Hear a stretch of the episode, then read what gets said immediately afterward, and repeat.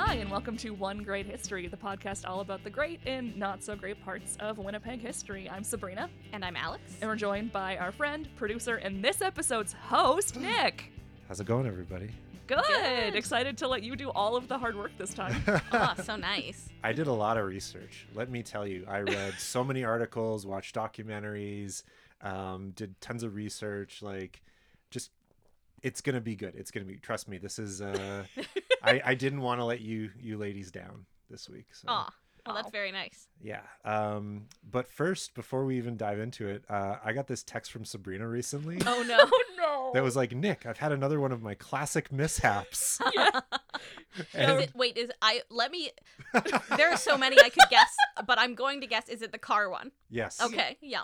You want to Yeah. tell us what Yeah. happened to your car? This is such a good. We got to kick off the show with this. Yeah. Yeah, so um I was driving home from work and I work out in Grand Beach and about 15 minutes out of the park I run over what looks like a stick. There's a loud crunching noise. and I think this like did it hit the tires? I don't know. So I pull over to look and I look under my car and a pair of grass shears have embedded themselves into the bottom of my car and I'm like I what do I do with this? And I'm like staring at it, and this couple drives by and pulls over, and are like, "Hey, like, do you need like a tire change? Like, can we help?"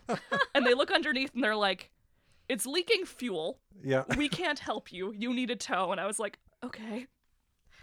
so I call the tow company, and they find out that the car is leaking fuel, and they're like, "You have to call the fire department." and I was like, "That makes sense. Okay." Um, on the phone with the tow company. Or with CAA, they also told me I was being very brave because I was like making jokes I just about I it. just want to be clear though. You also sent me photos of these like rusty ass shears Oh yeah. that have been in the street for five to two hundred years. Oh no, they're old. Like, yeah. But they weren't there when I drove home like two days before. So they must have fallen off of someone's truck or I something. used to have a neighbor who would throw things on the highway for fun. So is that who got me then? Could have been. Yeah, so then I have to call the fire department and they Yeah. come out. Um, it turns out that the fire chief in the area is also my boss. So it's my boss and like five to six other firefighters around that that all come by and look at the grass shears and go, huh, haven't seen that before. and then take pictures and then like hose the car down and put down some sand and then offer to wait around with me until the tow truck turns up or my boyfriend comes to get me. And then we're all standing around and waiting and I'm making small talk with these guys. And then a different truck comes by and the truck is smoking. And it's like pulling a trailer behind it. wow. And they're like, so the guy rolls his window down and is like, hey, you need a hand over here? It's everything's good. And all the firefighters go, your truck is smoking. and he goes, what? And then pulls over like two kilometers north of me and gets out and starts looking at the back of his truck. And the firefighters are all like, it's the front that's smoking. What is he doing? and then out of nowhere, I hear them go, oh, I see sparks. Oh, God. And they all run across to go deal with his truck. Wow. Yeah. And Oh, then jeez.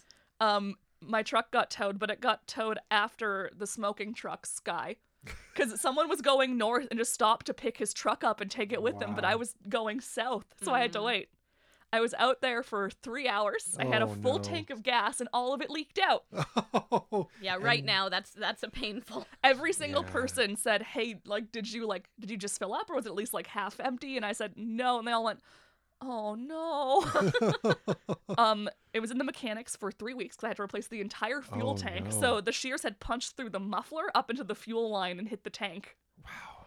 and when i talked to the mechanic about it he said it was the craziest thing they'd seen in years statistically it was like winning the lottery and all the guys in the shop had a good laugh about it How nice of them.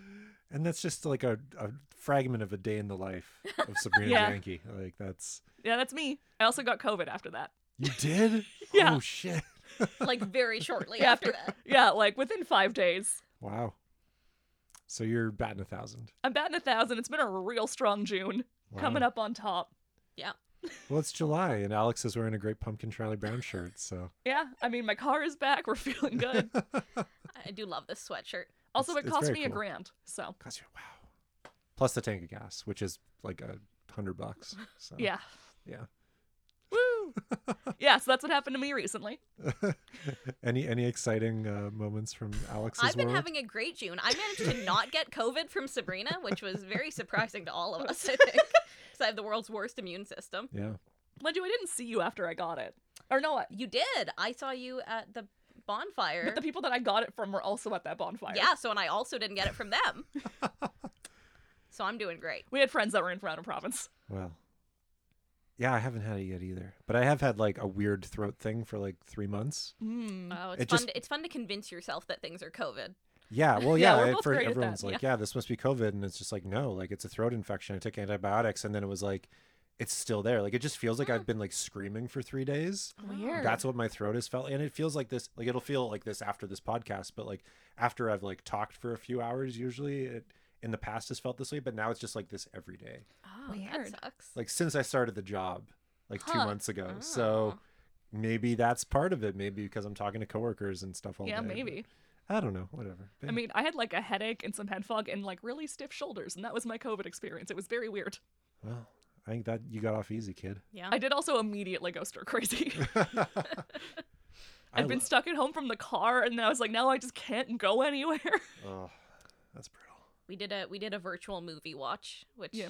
of the of the Burton Cummings. So shockingly, movie. oh, did the I Burton reveal Cum- what the what the No. episode is about? Burton Cummings. It's about Burton Cummings. and now we're back into what we're supposed to be talking Yeah. about. yeah. So yeah, we're talking about Burton Cummings tonight. Um, and he is a guy. I think I was like a Guess Who fan when I was a kid. I used to listen to all Oldies KY58 Oh yeah. uh, when I was a kid. I uh, my friends all made fun of me and said it was rehab music. what? what does that mean? I don't know. like like in the mid '90s, just throwing around the word rehab was like you're a rehab. Oh. what? Yeah, like that Huh. was that was a derogatory slang. Huh. So I wasn't listening to Tupac or Collective Soul, so therefore I was a rehab because I was listening to the Stones and the Guess Who and stuff like that. But Huh. Yeah, so uh, I listened to the oldies and I kind of grew up on it. I'm I wouldn't even call myself a Burton Cummings fan uh, at this point in my life, but I am definitely fascinated by Burton Cummings and then what he came to represent in Winnipeg, Yeah. uh, in in the especially in the last twenty years because he's been avoiding Winnipeg so much, and there's just Oh. there's a, there like do you either of you know anything about Burton Cummings? I've been aware of him a bit more recently because he was in a feud with the dance hall for a bit, right? Yeah, a few years ago. Yeah. Yeah, We'll- I was we'll get aware. into that. Yeah. I was aware of that, and then I don't know. I listened to the Guess Who because my dad liked the Guess Who. I know So- I know like two songs by the Guess Who, and I've seen one Burton Cummings movie. So yes, uh, I had I had the ladies watch uh, Burton Cummings' only film Melanie Yeah. this week. Yeah. Uh, so we're gonna watch. We watched that, and we're gonna talk about it for the Patreon bonus episode. Yeah. It was Um, not the worst movie I've seen. But we have, yeah. But we have thoughts. there are a lot of plot holes. yeah, I've I've got some thoughts too, uh, and a little bit of research about that one as well that we can share. But yeah, that's 1982. We're gonna go through the chronological life of Burton Cummings here. Okay. who I think I think that because we've been talking about so many um kind of lesser known stories Yeah. Mhm. in Winnipeg like yes Burton Cummings is maybe one of the most famous Winnipeggers but like there's not even a biography or autobiography about him there's books about the Guess Who Weird. but there is no like particular book on Burton. So again, I had to like dive in and like pull from a lot of resources. Um, Yeah. I did not read John Einarson's book, uh, but I watched some interviews with John Einarson on YouTube. Um, but yeah, I am just gonna dive in and Yeah. so let's learn about Burton Cummings, who was Tell born, us about Bert. uh, born Burton Lorne Cummings on December 31st, 1947 in Winnipeg, Manitoba, uh, and was raised by his mom, Rhoda, and her parents uh, as his dad left when Burton was a baby Burton. Um, Aw, baby Burton. yeah, Rhoda supported the family working as a financial clerk at Eaton's. Oh. Oh. Um, so when Burton was five, uh, he was taking piano lessons. A lot of uh, Rhoda's budget went to that. Uh, when Burton's five, he's playing a song called "The Happy Farmer Boy" on piano, but it sounded kind of sad. So his mom asked, "What are you playing?" And he said, "That's the Sad Farmer Boy." he had transposed it from minor to from major to minor at five years old. Rhoda said, "I knew that there was something out of the ordinary going on." Was it not that he took a song called The Happy Farmer Boy and went, What if the farmer boy was sad? Yeah, I I guess maybe he he thought he was the sad farmer boy. Aw. yeah, like he he definitely Just had already a troubled musician at five years yeah. old. I think like he had a lot of issues about his dad not Yeah. being around when he was little. Like, um, he told the CBC in '92. I remember the first day of grade two. We had to stand in front of the class and say what our fathers did, and I didn't have one, so I made something up. Okay. just kind of a sad like and it and this these are Yeah. themes that you'll see like the kind of the sad artistic tortured young man Yeah. um so he really gets the itch though to be in a band in grade eight uh he's at lux Who Lu- doesn't in grade eight though? Who Yeah. didn't want to be a band when they were like 13 years old? I was just weirdly into a local band. Which band eight. were you into? Um, I I can't remember the name. It was Liberty, and I can't remember. It was they were named after a penny, so it was a year, and I can't remember the name anymore I for the life of me. no idea Oh, they were not big. no, this is like a band that like some guys in the local high school were in. right. Oh, Alex. She had their pictures in her locker and, Oh yeah. Did you have like No, no, crushes didn't. on the guys in the band or Absolutely. like this is extremely niche interest. which interest of yours in high school wasn't extremely niche? That's true. Um, so Burton's at Luxton School, uh, starting in kindergarten. Um, in grade eight, he's in his music class with Miss Milgram. Uh, so he and his friend Ed Smith, Ed with two D's, Okay. not sure why. Uh, Ed Smith had acquired a cheap electric guitar and amp, and they wanted to audition uh, for this thing called the Amateur Show on local TV. So they asked Miss Milgram if they could perform for the class as like a practice run. Um, they performed "This Time" by Troy Shondell and "What I Say" by Ray Charles. Oh. Um, you know, little white boy soul Yeah. Yeah. um, with Burton on piano and Ed on the guitar.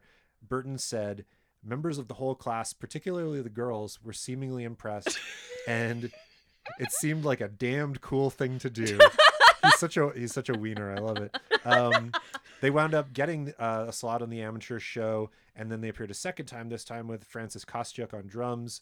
Uh, they performed Dion's "The Wanderer." He's 13 at this Oh, point. Um, it's during 62 slash 63 school year uh, that Burton joins his first proper band, Ed's intra- instrumental bl- band with Derek Blake, Boris Pollock, and John Gatch, the Devrons. Now, the Devrons.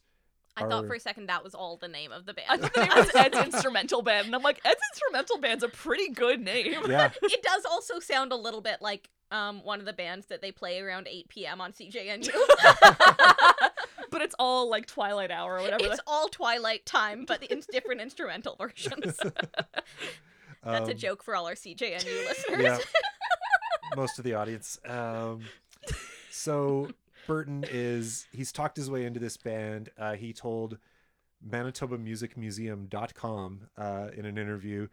During the school the days at school ed would casually mention what numbers they were currently working on and i'd always drool with jealousy. I wanted so much to be in the band. They played instrumentals only. None of them sang. I guess their repertoire consisted of numbers by the ventures the fireballs uh, the surfaris duane eddy other guitar based instrumental acts after a few weeks of hearing about the devron's second he- hearing about the devron's second hand ed asked if uh, i maybe want to come practice with them and they that week, I found myself in the basement at a Devron's practice. I asked them if I could sing something and would they play along.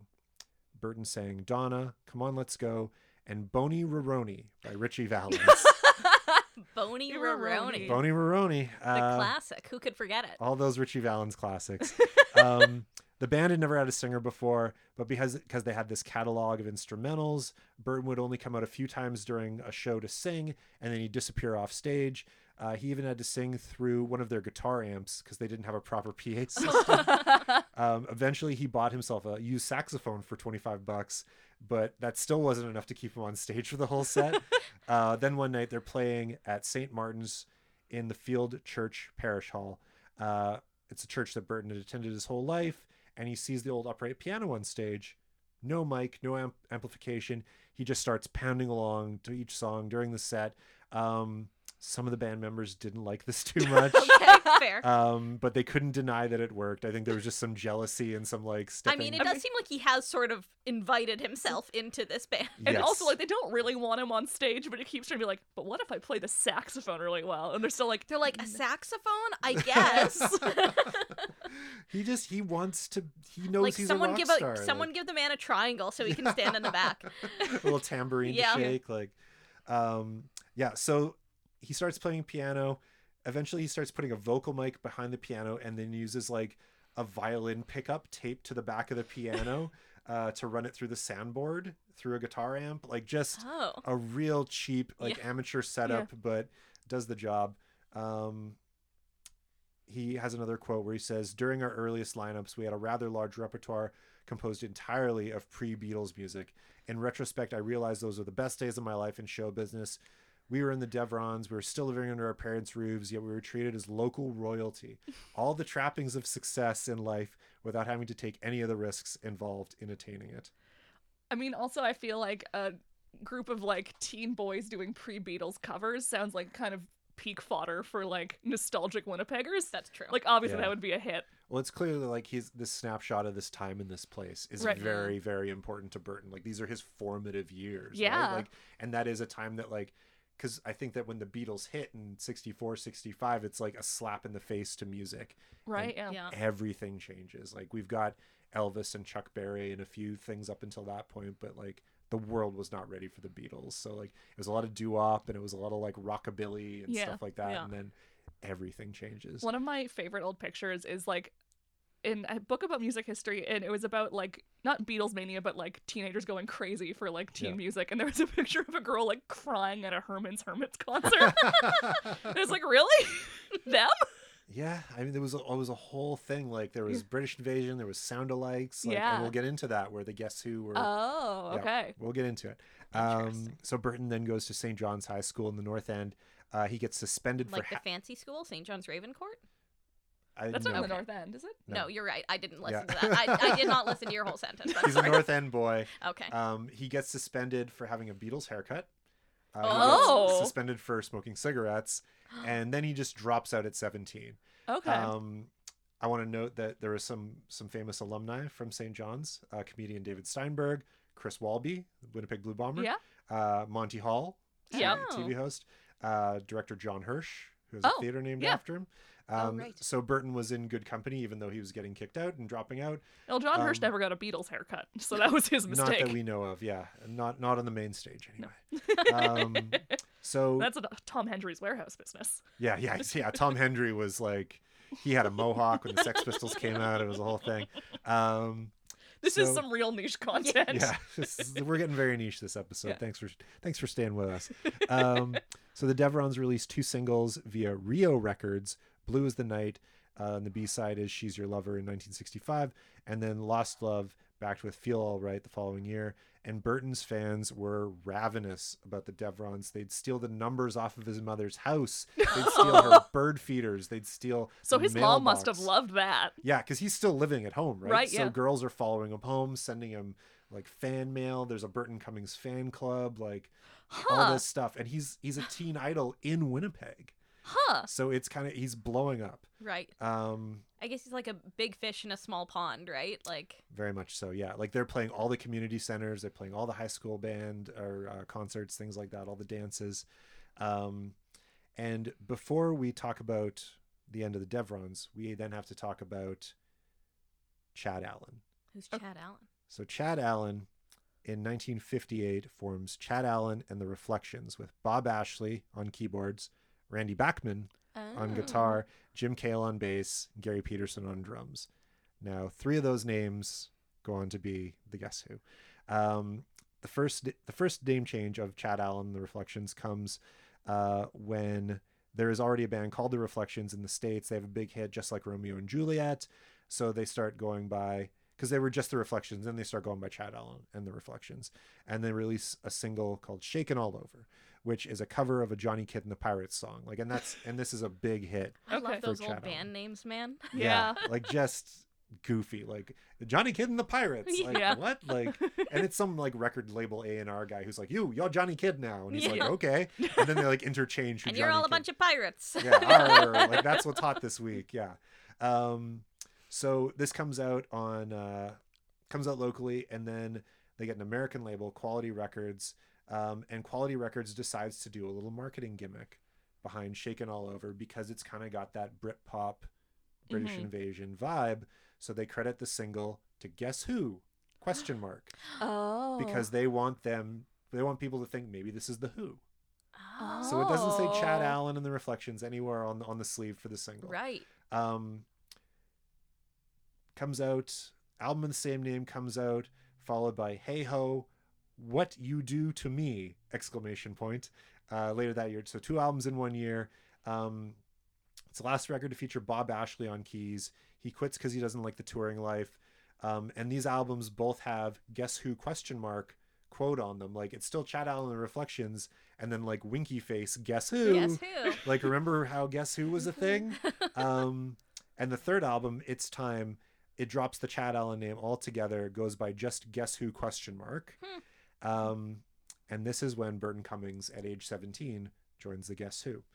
So Randy Bachman recalled uh, in like 92 to the CBC uh, that they have him over and they, they're like, look, this kid from the Devrons, he's a big deal. Um, Burton, will you will you join the band and play keys? And he goes, I would, but the Beatles asked me to join them last week. and he walks out of the room. Oh my god. And so the guess who's standing there being like, Is he serious? Yeah. And Burton pauses and he goes, Wait a minute. And he goes back in and he goes, Are you guys serious? like because the Guess Who is like the biggest band in the city at this Right. point. Yeah. Like and one of the bigger bands in Canada. Um That's so embarrassing to have to go back after that line. yeah, like and even like Burton in an interview, he's he's like, What an asshole I was. like he just like he's a cocky kid. Yeah. That's like Um, the biggest swing you could have gone for too. It's not like, Yeah. oh, this big Toronto band. It's like, no, the biggest band in the world. Yep. Yeah, like he just yeah. They're the looking for this plucky 17 year old from. From Winnipeg, Manitoba. Yeah, and like they all sing, but they want Burton in there on keys. Yeah, sure. Um, so six months into Burton's tenure, Chad Allen quits. He goes to college. It's June of 1966, and everything is about to change. Um, Rhoda Cummings, Burton's mom, Yep. has to sign Burton's contracts to be in the band because he's not legal age and it's Alright. illegal for him to like have a record contract, I guess. Um, she was not very wild about him joining the band with a bunch of older guys, but she knew Randy Bachman's dad because he's like a respected alderman in Winnipeg. Okay. Uh, she takes it upon herself to call up Randy on the phone, ask him to be kind of a big brother figure to Burton. Um, he needs a strong male figure in his life, yada yada Yeah. yada. Um, Randy even like picks him up and drops him off Oh. after shows, but then Burton is like walks to the door, doesn't get in the house, and he starts going out with his younger friends and kind of rebelling. And so he gets Randy on the hook for that. Like and is- rebelling against Randy Bachman. Bachman. right? Like so like you got Randy Bachman, he's like 22 or whatever, and Burton is 17, 18. like trying to keep a 17 year old in line, imagine. Yeah. So it's just goofy. Um, Bachman tells Toronto Star in 2014 that uh, just writing for Burton's voice was kind of a dream. Um, he says, I forged an alliance with Burton soon after he joined in early 66 because the main songwriter, I was the main songwriter in the band at the time. I wrote for the lead voice. I'd written the songs to suit Chad's voice, and now I could write for Burton's grittier voice. And because of the circumstances, the sound of the band changed. We went from And She's Mine to Clock on the Wall. I wrote Believe Me like a Kinks or Paul Revere in the Raiders song, and Chad sang it, but it just didn't suit his voice and style. You can hear that on the record. But in Burton's hands, it was right. Later songs like These Eyes, Laughing, No Sugar Tonight, No Time, they were all conceived with Burton's voice in mind. End quote. Um, he goes on to talk about how they'd meet up on Saturday mornings at Burton's mom's house. They'd write together at the kitchen table. They even kind of wrote an early version of Bachman Turner Overdrive's Taking Care of Business. Oh. Uh, back then it was called White Collar Worker. okay. Uh, These early writing sessions kind of involved Burton writing the verse and Randy writing the chorus, but then after a while it all kind of blurred together. Mhm. Um, so the Guess Who released their first kind of like Burton centric single, His Girl, in 1967, and it very quickly goes to the top of the British charts. Oh. So they Oh, the cancel British the British charts. So it's like, oh wow, we're big across the pond. They literally cancel every local gig that they have. Oh no. they on credit go and buy a bunch of new stage clothes. They on credit go and get a bunch of new like garnet amps. wow. Um, they have a big send off at the Winnipeg airport. Like there's the screaming fans, like Beatlemania style, and they're all like they're like walking the runway, and they're like, wow, like this is gonna be great. They get to England, no tour, no contracts. Like they've been totally led astray. oh no. Management totally screwed them over. They're twenty five thousand dollars in debt. Oh No. no. They go back home to Winnipeg and they're like, is the band done? Like, what are we going to do? CBC gets in touch. They're looking for a band to do like a weekly spot on like a a show that goes across the country type thing, just doing like covers, like being Yeah. a house Yeah. band on this like, you know, variety show type thing. Um, they're like, yeah, we need a band that reads music. And they're all like, yeah, we read music. They don't read music. So they're doing like a bunch of Beatles songs and then they're like sneaking in their own Guess Who songs Yeah. as well because that's what you do. Whenever like any bar band gets a covers gig, they're going to sneak in their own yeah. songs. So, you know, it's not you know, outside the realm of opportunity for Randy and Burton and and those guys. Um here's where things continue to get like like there's so many like weird things that happened to this band. Um, in 1968, former McCann Erickson ad man Jack Richardson approached Coca Cola Canada with a unique idea. He wants to produce and market a split LP and release it via Coke as a bottle cap reimbursement scheme. Remember those where you Yeah, like oh, flip yeah. open the inside and get like a no. like Um, a th- Pepsi points yeah, hat or whatever? They did those like- at the stamp or when I was younger, and the more Stampede would like around the summer when that was happening in July. And there was one year I can't remember what the prizes were, but my mom had me and all of my siblings and my cousins go out to the like the bleachers after a rodeo show ended and try and collect all the Pepsi Oh, yeah, cans, and yeah. we could all take the tops off and then get the points. We got Yeah. a Sony Walkman out of that deal and a Oh. yo-yo. Nice. Pretty good. And a yo-yo. We still have the yo-yo, I think. The Yeah. Walkman, I think we wore out. I remember having like Pepsi Points towels and Yeah. hat- like beach towels and stuff. Like there was there was an ad there it was like you could even win this jet. And then but there was no fine print saying you can't win this jet and a guy actually got enough points to win the jet. And so there was a huge lawsuit and they had to change the way they did Pepsi points and stuff Yeah. like that. Oh wow. Um anyways, so they're gonna do an LP for for Coke, for Coke points for Coke points, yeah. or whatever they're called. in it. 1968. Um, on the B side is the Guess Who. On the A side is the Staccatos. They later changed their name to Five Man Electrical Band, and they have that big hit "Signs." Oh yeah. Yeah, like we've all heard that song on classic rock radio. Um, the album is called "A Wild Pair," and you can get it with ten uh, Coca-Cola bottle cap liners plus a dollar twenty-five for shipping expenses plus provincial sales tax. Um, Huh. it's available until April 12th, 1968. Since the album's never sold in stores, there's no way to tell exactly how many copies were sold, but Randy Bachman estimates that the album sold enough to qualify for gold record status in Canada, Wow. so he feels good about it. Um, and then that record particularly, and I'll I'll show you after. I think I have a copy. There's like a little seven-inch record by Andrew WK and Nardwuar the Human Serviette, um, called "A Wild Pair," P E A R and on the it's a cartoon cover of them Cute. and they're holding a pair yeah. and so that's an homage to to that uh, Huh. which was pretty fun um 1969 bachman and cummings sign a contract with this ad man richardson uh, and his new production company nimbus 9 which says that richardson takes 100% of the songwriting publishing Hmm. this is mistake number one for the guess who Uh oh. um, the actual songwriters only get their writing royalties. Um, again, this is going to be a major point of contention with these guys moving forward. So then Jack Richardson mortgages his house to get the money together to make a new Guess Who record, like the first proper record with Yeah. Burton fronting the band and everything. Um, and also up until this point, the band had really only recorded in like TV studios Mhm. holes Yeah. in the walls, things like that. They'd recorded mostly Winnipeg, sometimes in Minneapolis. I guess you could get a good deal in Minneapolis. Um, this album that they put together first is called Wheatfield Soul. Um, came out in March of '69. It's this first album with this classic lineup of Burton Cummings, Randy Bachman, bass player Jim Kale, and drummer Gary Peterson. Um, up until this point, the band had had a real like garage rock sound. Things are starting to shift with Cummings on board, so it's more of a radio pop, psychedelic rock kind of thing. Recorded at A&R Studios in New York. Uh, the record did not do much on the charts, but the single was "These Eyes." Oh. See, you know "These Eyes." This is one of the two Guess Who songs I know. What's the other song? Do you know?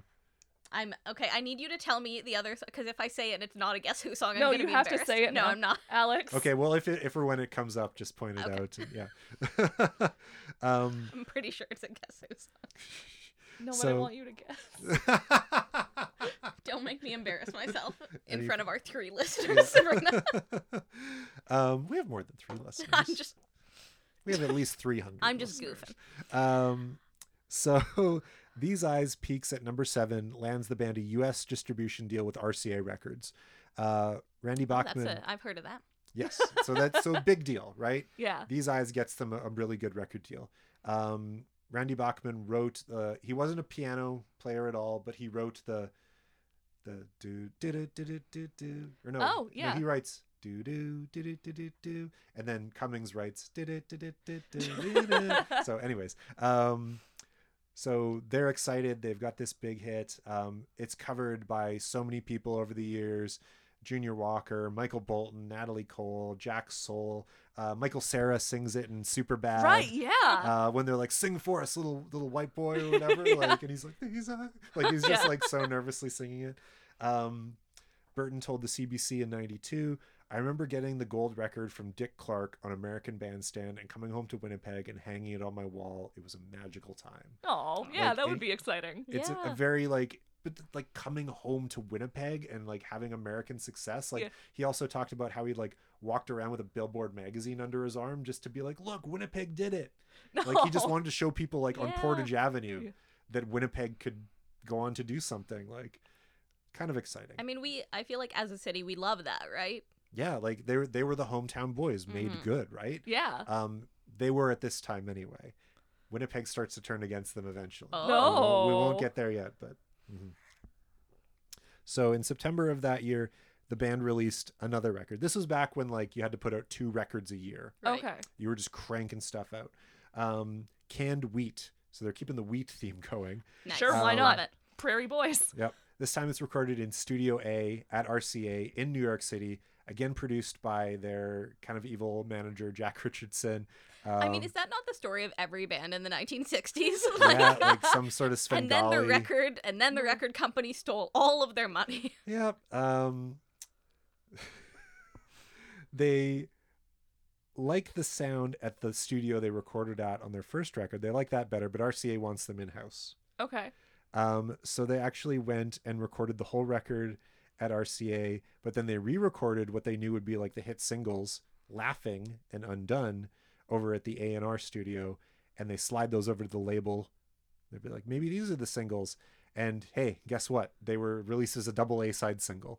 so that means that like you know the DJ gets it and they can choose either as the single. Like normally, like the B side is a throwaway song or a cover or mm, whatever Yeah. it is, and it's just like something extra that they might play. And sometimes a B side becomes a big hit. You never Mhm. know. But so there's a double A side. The It's a good gimmick to have a double A side. yeah, to be like, Beatles did double A sides. Like we're, confident in both of these. yeah, like it's just it's a like yeah, and then you get two songs in the charts. You know, Yeah. like Yeah. it's it's kind of a a win-win thing. And if you're if you can back it up, um, so laughing does hit number one Canadian single chart, uh, number ten on the U.S. Billboard Hot 100.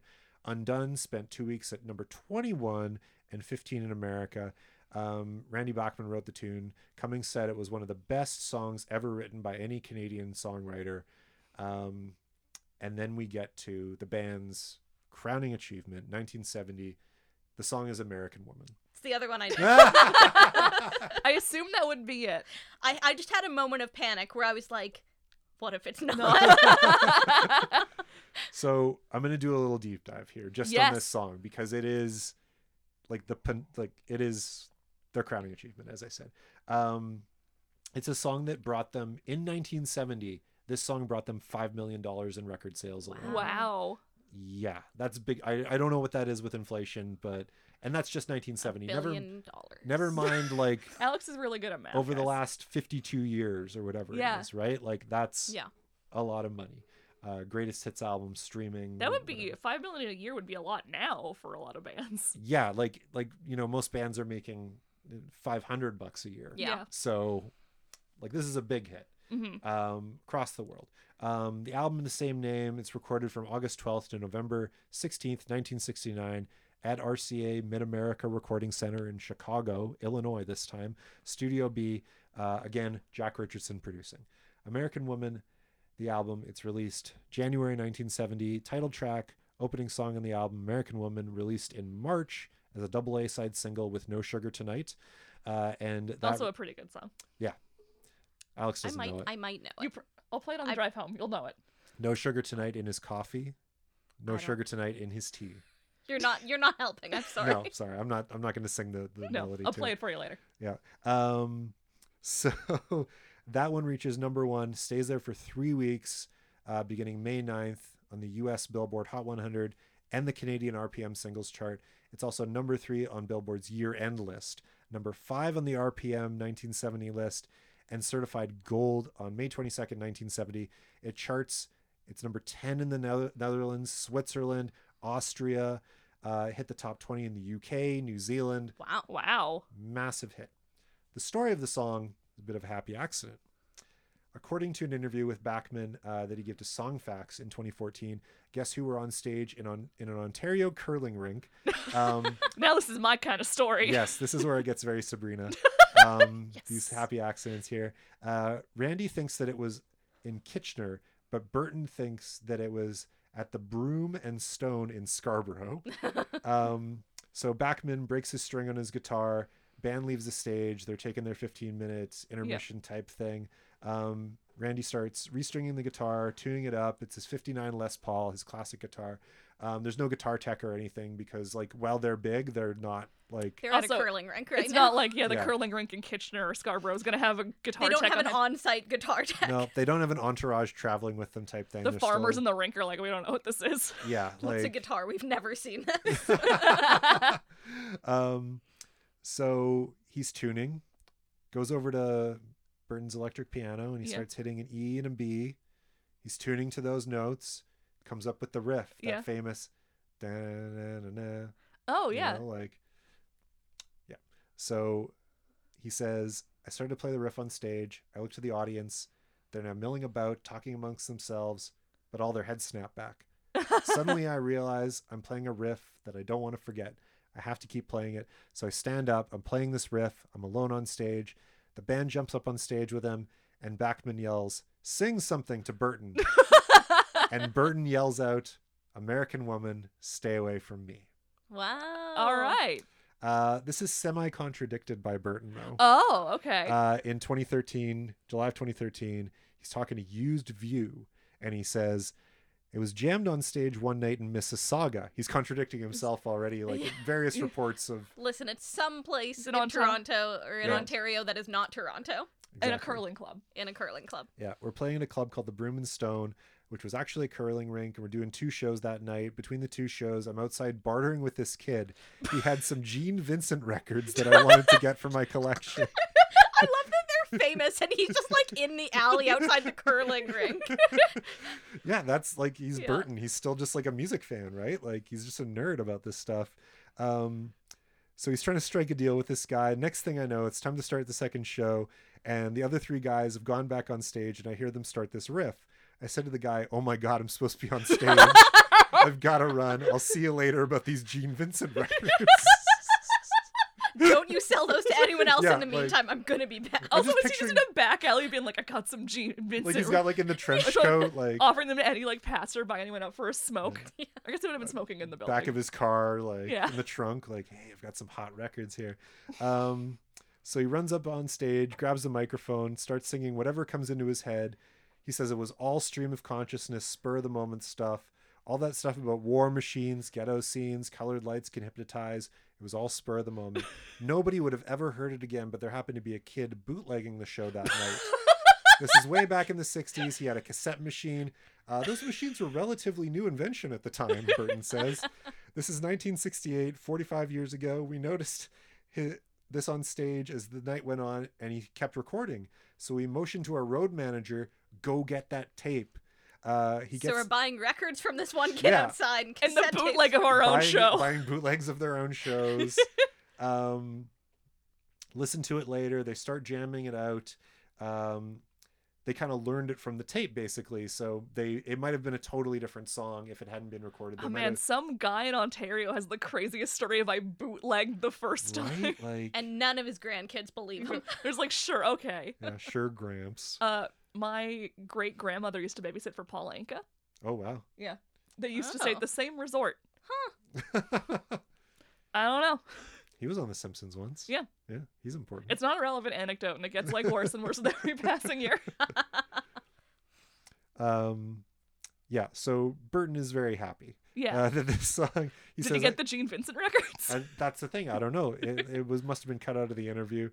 Um, he he claims that the music gods must have sent that kid the cassette recorder. yeah. That's what Burton says. Um, he also told the Toronto Star in 2014, "What my what was on my mind was that the girls in the states seem to get older quicker than our girls, and that made them well dangerous. So when I said Oh. American woman, stay away from me, I really meant Canadian woman. I prefer you. Yeah, but that's like a less catchy riff for a song. Now, can you imagine? Hello, Canadian, Canadian women. woman. I, prefer you. Ew. We're gonna cut that record soon. Um, the three of us. Yeah. a, a lot of musical talent between the three of us. Yes. I'll be on the tambourine. I haven't played the flute in a decade. I, I spent one year playing French horn. I, the best the best instrument for a rock band. well, if you're in one of Burton's early bands, I mean, Yeah. anything that gets you on Saxophone. stage. No, Right? yeah. Yeah. Um, Jim Kale, the bassist, he also kind of uh, had some things to say in a 2011 interview with Super70s.com. Ooh. Um, he says that the popular misconception about this song is that it's a chauvinistic tune, uh, which is anything but the case. The fact was, we came from a very straight laced, conservative, laid back country. All of a sudden, we're in Chicago, Detroit, New York, all these horrendously large places with big city problems. Uh, after that one particularly grinding tour, it was just a real treat to go home, see the girls we'd grown up with. Uh, also, there's a war going on, and that's terribly unpopular. We don't have the draft system in Canada, and we're grateful for that. A lot of people called the song anti American, but it wasn't really. We weren't anti anything. John Lennon once said that the meanings of all the songs come after they're recorded, so someone else has to interpret them. I love it. Okay. Sort of in Vietnam, right? Yeah. Yeah. Just slipping in like, oh, Vietnam War was going on. That wasn't popular anyway. Yeah. Like, Anyway. Yeah, like it had to have influenced things. Like, yeah. I feel like I want to go back a little bit though to what Burton said about it. That he's like, oh, it's about how those American girls grow up so fast and they're dangerous. like, ooh, Ooh, no, weird. those like American sixteen-year-olds are in fact not dangerous to you. Just like, Yeah, leave them. you're the leave, dangerous leave them. one. Leave them alone. Now, also, he had grown up having his house numbers stolen by girls in the Yeah. city. Okay, that's true. I mean, I don't know how dangerous Burton is yet because he hasn't grown his mustache yet. Mm. Is that what you think is really what? I think he's just got long hair and he's Yeah. wearing a lot of leather vests without a shirt underneath. Like, so he's kind of dangerous. Oh, so what he wears in Melanie. Yeah, ex- yeah. Well, we'll get to that. Um, so, um, he also uh, no, it was Randy Bachman said in that 2014 interview. Uh, we've been touring the states. This was the late 60s. One time at the U.S. Canada border in North Dakota, they tried to draft us and send us to Vietnam. What? Um, so we're back in Canada. We're playing in the safety of Canada, and there's dances full of draft dodgers who've all left the states. oh yeah. Oh. So they're like, let's play in the safety of our home country. yeah. Yeah. Um, so they hit it big with American Woman, uh, and then Randy Bachman says, "I'm out." Oh. Oh. Yep, he leaves the band in May of 1970. The lifestyle of the Guess Who does not align with his strict Mormon beliefs. Oh. What? What, has he been a Mormon this whole time? Yes, Oh. he has children. Tal Bachman, who had the hit song "She's So High." Yeah. Oh.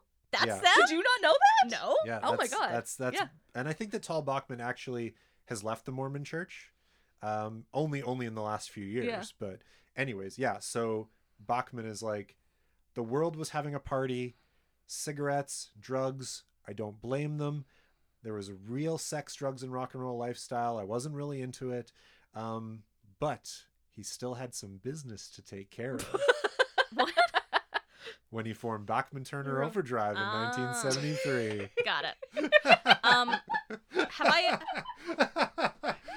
I'm glad Sabrina have I enjoyed told that you guys about the time I accidentally invited the Mormons to my house on, on the show? Have I told that story? No. know. no um i was taking a, a religion class and the prof said oh you know you can get the book of mormon for free you just can just like can just like get it online so i was like okay great like you know i wouldn't mind reading the book of mormon it's interesting so i go online and i just like whatever put in my address i think they're gonna mail it to me they do not mail it Oh, you Oh, no. they come to your house so they show up at my house and like i don't have any problem with mormons i just don't want to talk to missionaries I don't think you want to talk to anyone. no, this is true. but they showed up at my house and asked my dad for me by name. Extremely confusing to him. wow. I once met a guy, I worked with a guy who had left the Mormon church, like left his wife, left his family. Oh wow. Wow. Um, and he told me all about the magic underwear and all this stuff. Like, Weird. just seems like a very interesting community For sure. to be a part of. And they will come to your house if you if try you, to- a- if, you, ask. invite them over, If you invite them over, they will come, which you know what? Fair enough. That's good service. Yeah. yeah. Like personal delivery. They did come a second time also. Well, yeah, they thought you were interested. Uh, yeah. They did Um, leave the Book of Mormon though when I wasn't Did you there. read it? So no. I saw, I saw the musical The Book of Mormon when yeah, I was here. yeah, I did too. Yeah, it's good. Yeah. Yeah. Kind of like South Park, but on stage Mhm. with Mormons. Um, Anyway, so Bachman says about the split, uh, it's a rancorous parting of ways. And I took a shellacking not only from the media, but also from Burton. I was vilified in every interview he gave and written off as a spent force that would never make it in the music business drug free. Drugs had already driven a wedge between him and me long before we parted company. The reality was that the pressure was now squarely on Burton's shoulders to deliver the goods without the collaboration we had enjoyed. Burton doesn't react well to pressure. For several years after, I was subjugated to a litany of ridicule and verbal potshots, some of it very per- of a very personal nature. I Oh. guess I was never one to sling mud. I just let the music do the talking as Bachman Turner Overdrive rose to rose to the top, outselling the Guess Who. I mean, there was a little bit of mud at the end there. Yeah. Um, and then Garry Peterson said to the CBC, uh, "It's bewildering to me. You guys worked so hard to make it, and then they do everything they can to destroy it. Why?" Like Okay. he's just mad at his bandmates for getting in a in a in a fight. Uh, July fifteenth, nineteen seventy. So the Guess Who are riding high. Yes, yeah. Randy has left. Um, but the Guess Who played a concert at the International Inn for the province's 100th birthday, attended by stars of The Crown, Prince Charles and Princess Anne, Huh. alongside 275 young people from schools, universities, and communities around the province. Hmm. The Winnipeg Free Press reported the event under the headline, Guess Who Will Be There? Ah.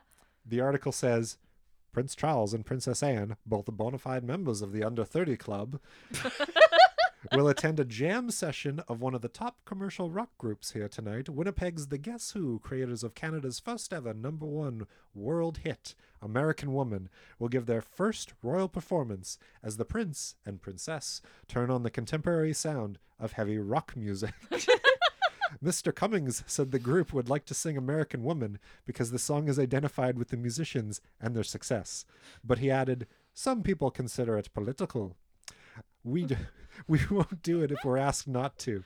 I'm doing a dumb voice. Uh, Mr. No, I'm Cummings, I'm I'm I'm Yeah. loving the voice. Mr. Cummings said the musicians were really digging the fact that they'll be playing for the Queen. We've always wanted to play for the Queen. When informed the Prince that Prince Charles and Princess Anne would be in attendance, not Queen Elizabeth, he said, Ah, well, I'm a big Commonwealth fan. That doesn't matter. I think those that's the first time I've ever heard anyone use the Term term. Commonwealth fan. yep. Oh, that term comes up again. Don't worry. oh wow. Um, okay. Also, as someone that like I, Prince Charles and Prince Anne, I know what they look like now. It's hard to imagine them ever being part Being of in the, the under thirty crowd. I mean, the same will be true of us one day, Okay. Sabrina. I, I only know like the actors who play them that age on The Crown. Yeah. Like, I don't know what they they're you know very very good looking people uh, on The Crown anyway. So Um, I feel like also I would like to go back to how that article is written because it's written like the person has just learned about music that day. yeah. well, it's music like- is not their beat. A commercial rock band. A heavy rock band known as the Guess Who. um, they they kept writing about it the next day. So they cover the event.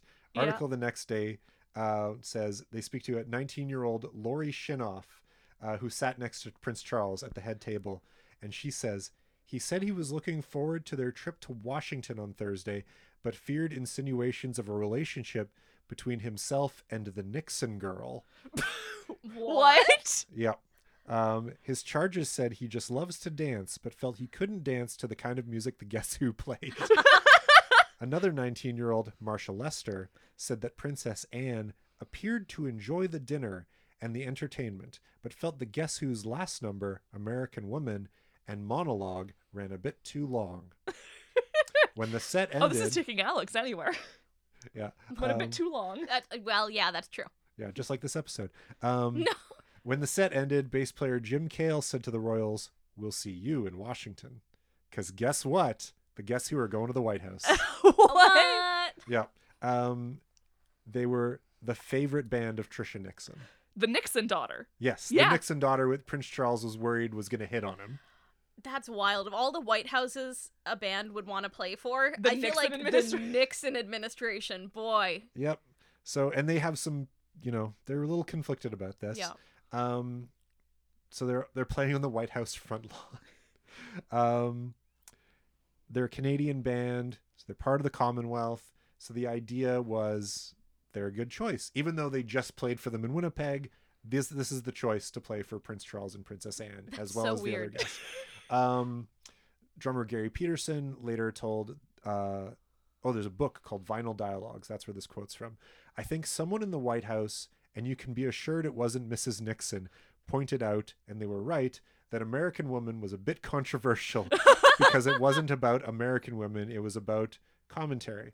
But I guess Mrs. Nixon found out and she said, Well, this is not appropriate. We can't have this. Uh, so they came to our people and they said, Would you rather not play that song? Uh, and our attitude was fine. We're here to entertain people uh, and feel good. Huh. We're not here to cause problems. So if you're hiring us and you don't want us to play our biggest hit, that's up to you. We're a Canadian band. We weren't getting on a soapbox and saying you shouldn't be in this war. Um, guitar player Greg Leskiw. so Greg Leskiw, who replaced Randy Bachman, uh, he says, "Here was one of the most hated politicians of the hippie generation, and your subculture tells you this guy is bad." And then someone says, "Do you want to play the White House?" Because we all wanted to play the White House, but because it's something that very few people get to do. Uh, in the band, in the end, the band uh, doesn't actually get to meet Tricia Nixon.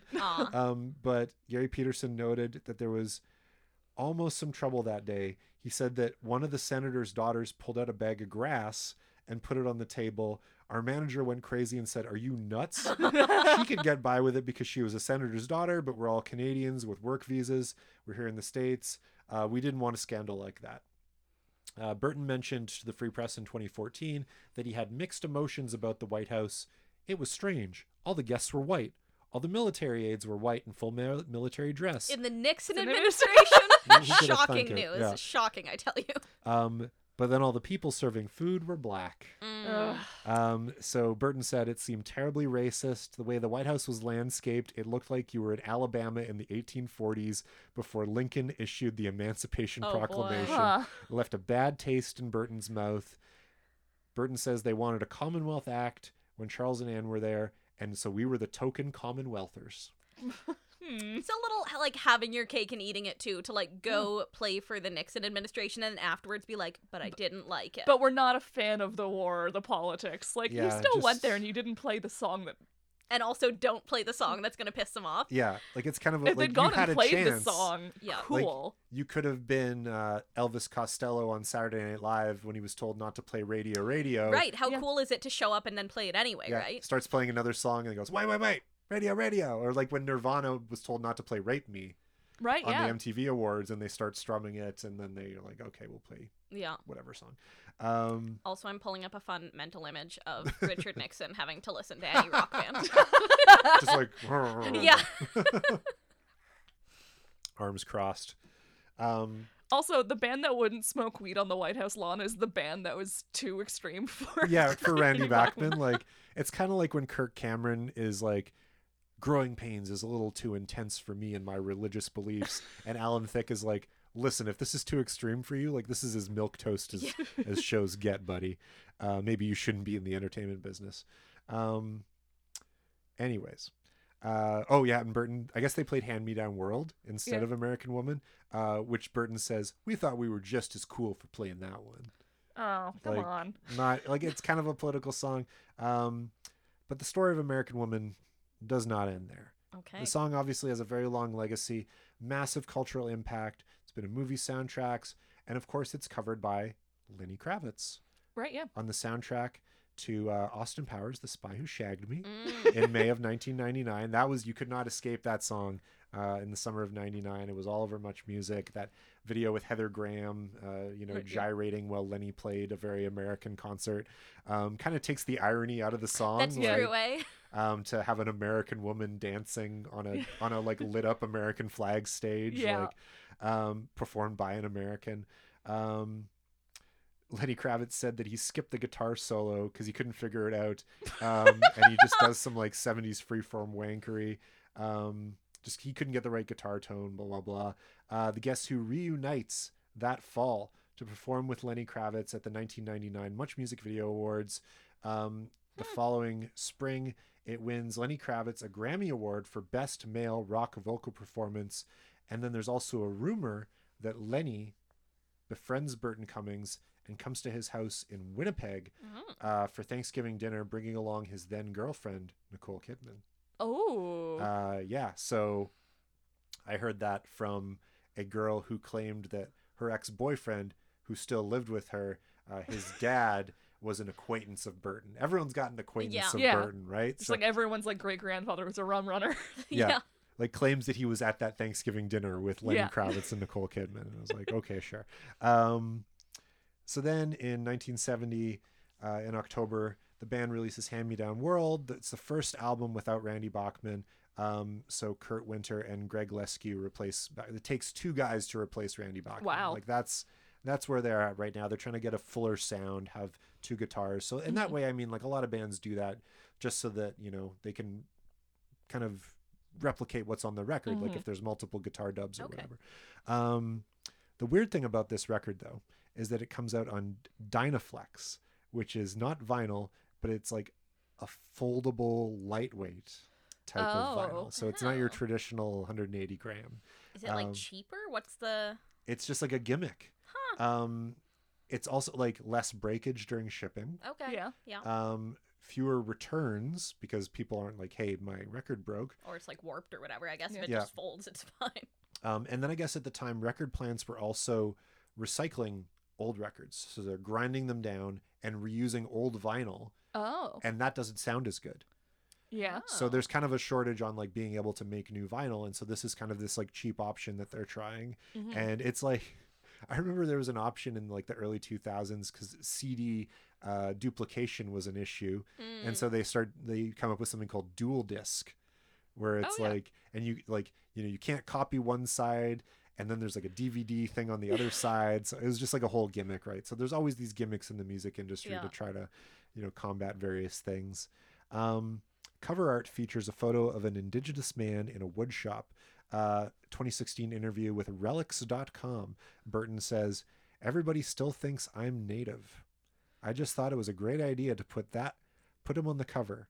That guy was 81 years old, and we all scampered up a hill for that photo shoot, and he beat us to the top.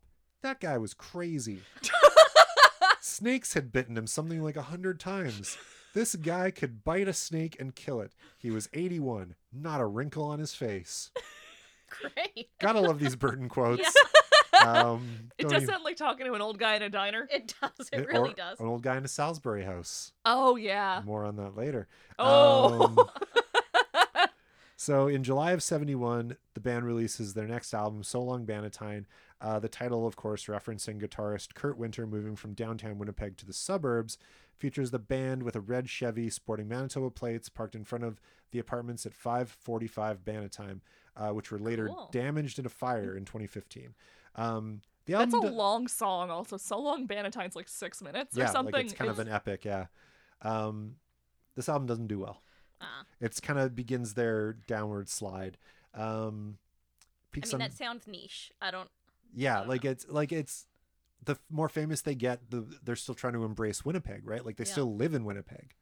They haven't moved to LA or anything. Like they're still. That's actually weird. They didn't Yeah, move that to is LA. that is pretty crazy. yeah, Burton doesn't move to LA for a few more years. Um, Eventually, it gets them all. yeah, trust me. Uh, I keep saying trust me because I know I know what's coming. Um, so that record peaks at number 52 on the Billboard 200. So like I said, not doing as well. Um, so then there- like I want to talk about Kurt Winter really quick. Um, he leaves his band Brother to join the Guess Who, uh, and with him he takes a couple of Brother songs. He takes Bus Rider and Hand Me Down World okay. which become Oh. hits for the Guess Who, obviously. And members of Brother are like, we never got credit for this. Like, Right. we wrote these Oh. songs. And the quote, uh, the, mention, the reason I mention this is because the quote from Burton says, It wasn't done to hurt that band, it was done to preserve what the Guess Who had become. what? That's such a, like, I'm sacrificing Winnipeg bands for the greater good Yeah. of the Guess Who's success. Mhm. That's so interesting. It's like Isn't so, it supposed to be like rising tide lifts all boats? you would think like like he really Burton really wanted to keep the band a Winnipeg band. He Yeah. didn't want to bring in a ringer from Toronto or New York Yeah. or anything. Yeah. He wanted Winnipeg players. But then Winnipeg kind of starts resenting the Guess Who for stealing the best players from the other bands Well, and then also stealing their songs. and their songs. and their songs. There's also probably a way to do that where you do use the song with your famous band, but just credit someone, right? The original writers. Yeah. Yeah, like every time you go out and play it and be like, "This is a brother song," you Yeah. know, or something like that. Or also like the gall to play it at the White House and be like, we felt this was a fitting choice yeah. for us, but like it's a stolen song. Yeah, things were a little trickier back then, you know. Like you could get away with putting another band's name on a record, or Yeah. Easier pre-internet, probably. Probably, yeah. yeah, like word doesn't spread as fast. So, Mhm. um, February of '72, got another record out. It's called Rockin'. Uh, no big hits on this one. Kind of the last to feature uh, Greg Leskiw on guitar. Um, he goes on to open Vox Pop Studios in Winnipeg in '86. Runs it till '97. Uh, big names record there: Crash Test Dummies, the Oh, New wow. Meanies. So like Vox Pop was like the studio in Winnipeg for a long time. Um, and then it's around this time in '72 that the Guess Who's accountants start kind of taking a one for them, one for me approach. Oh no. The band, like I said, they made five million off Yeah. of American Woman Alone. Who's gonna notice? Yep. Um, Burton says one of these junior accountants had taken some of my personal money and bought fifty canoes, Fifty canoes. thinking he was going to sell them to his friends at a great rate, Oh my but god. But no one would buy them. Buy My- anything else. Buy one canoe and then anything else. I'm going to corner the market on canoes. canoes for only his friends. I don't know. Because the demand for canoes, you know.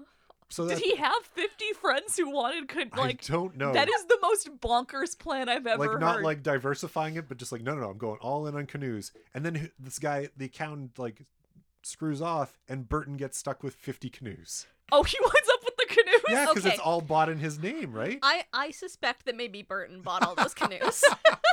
and he's like, I don't know, so the accountant bought these. 50 canoes.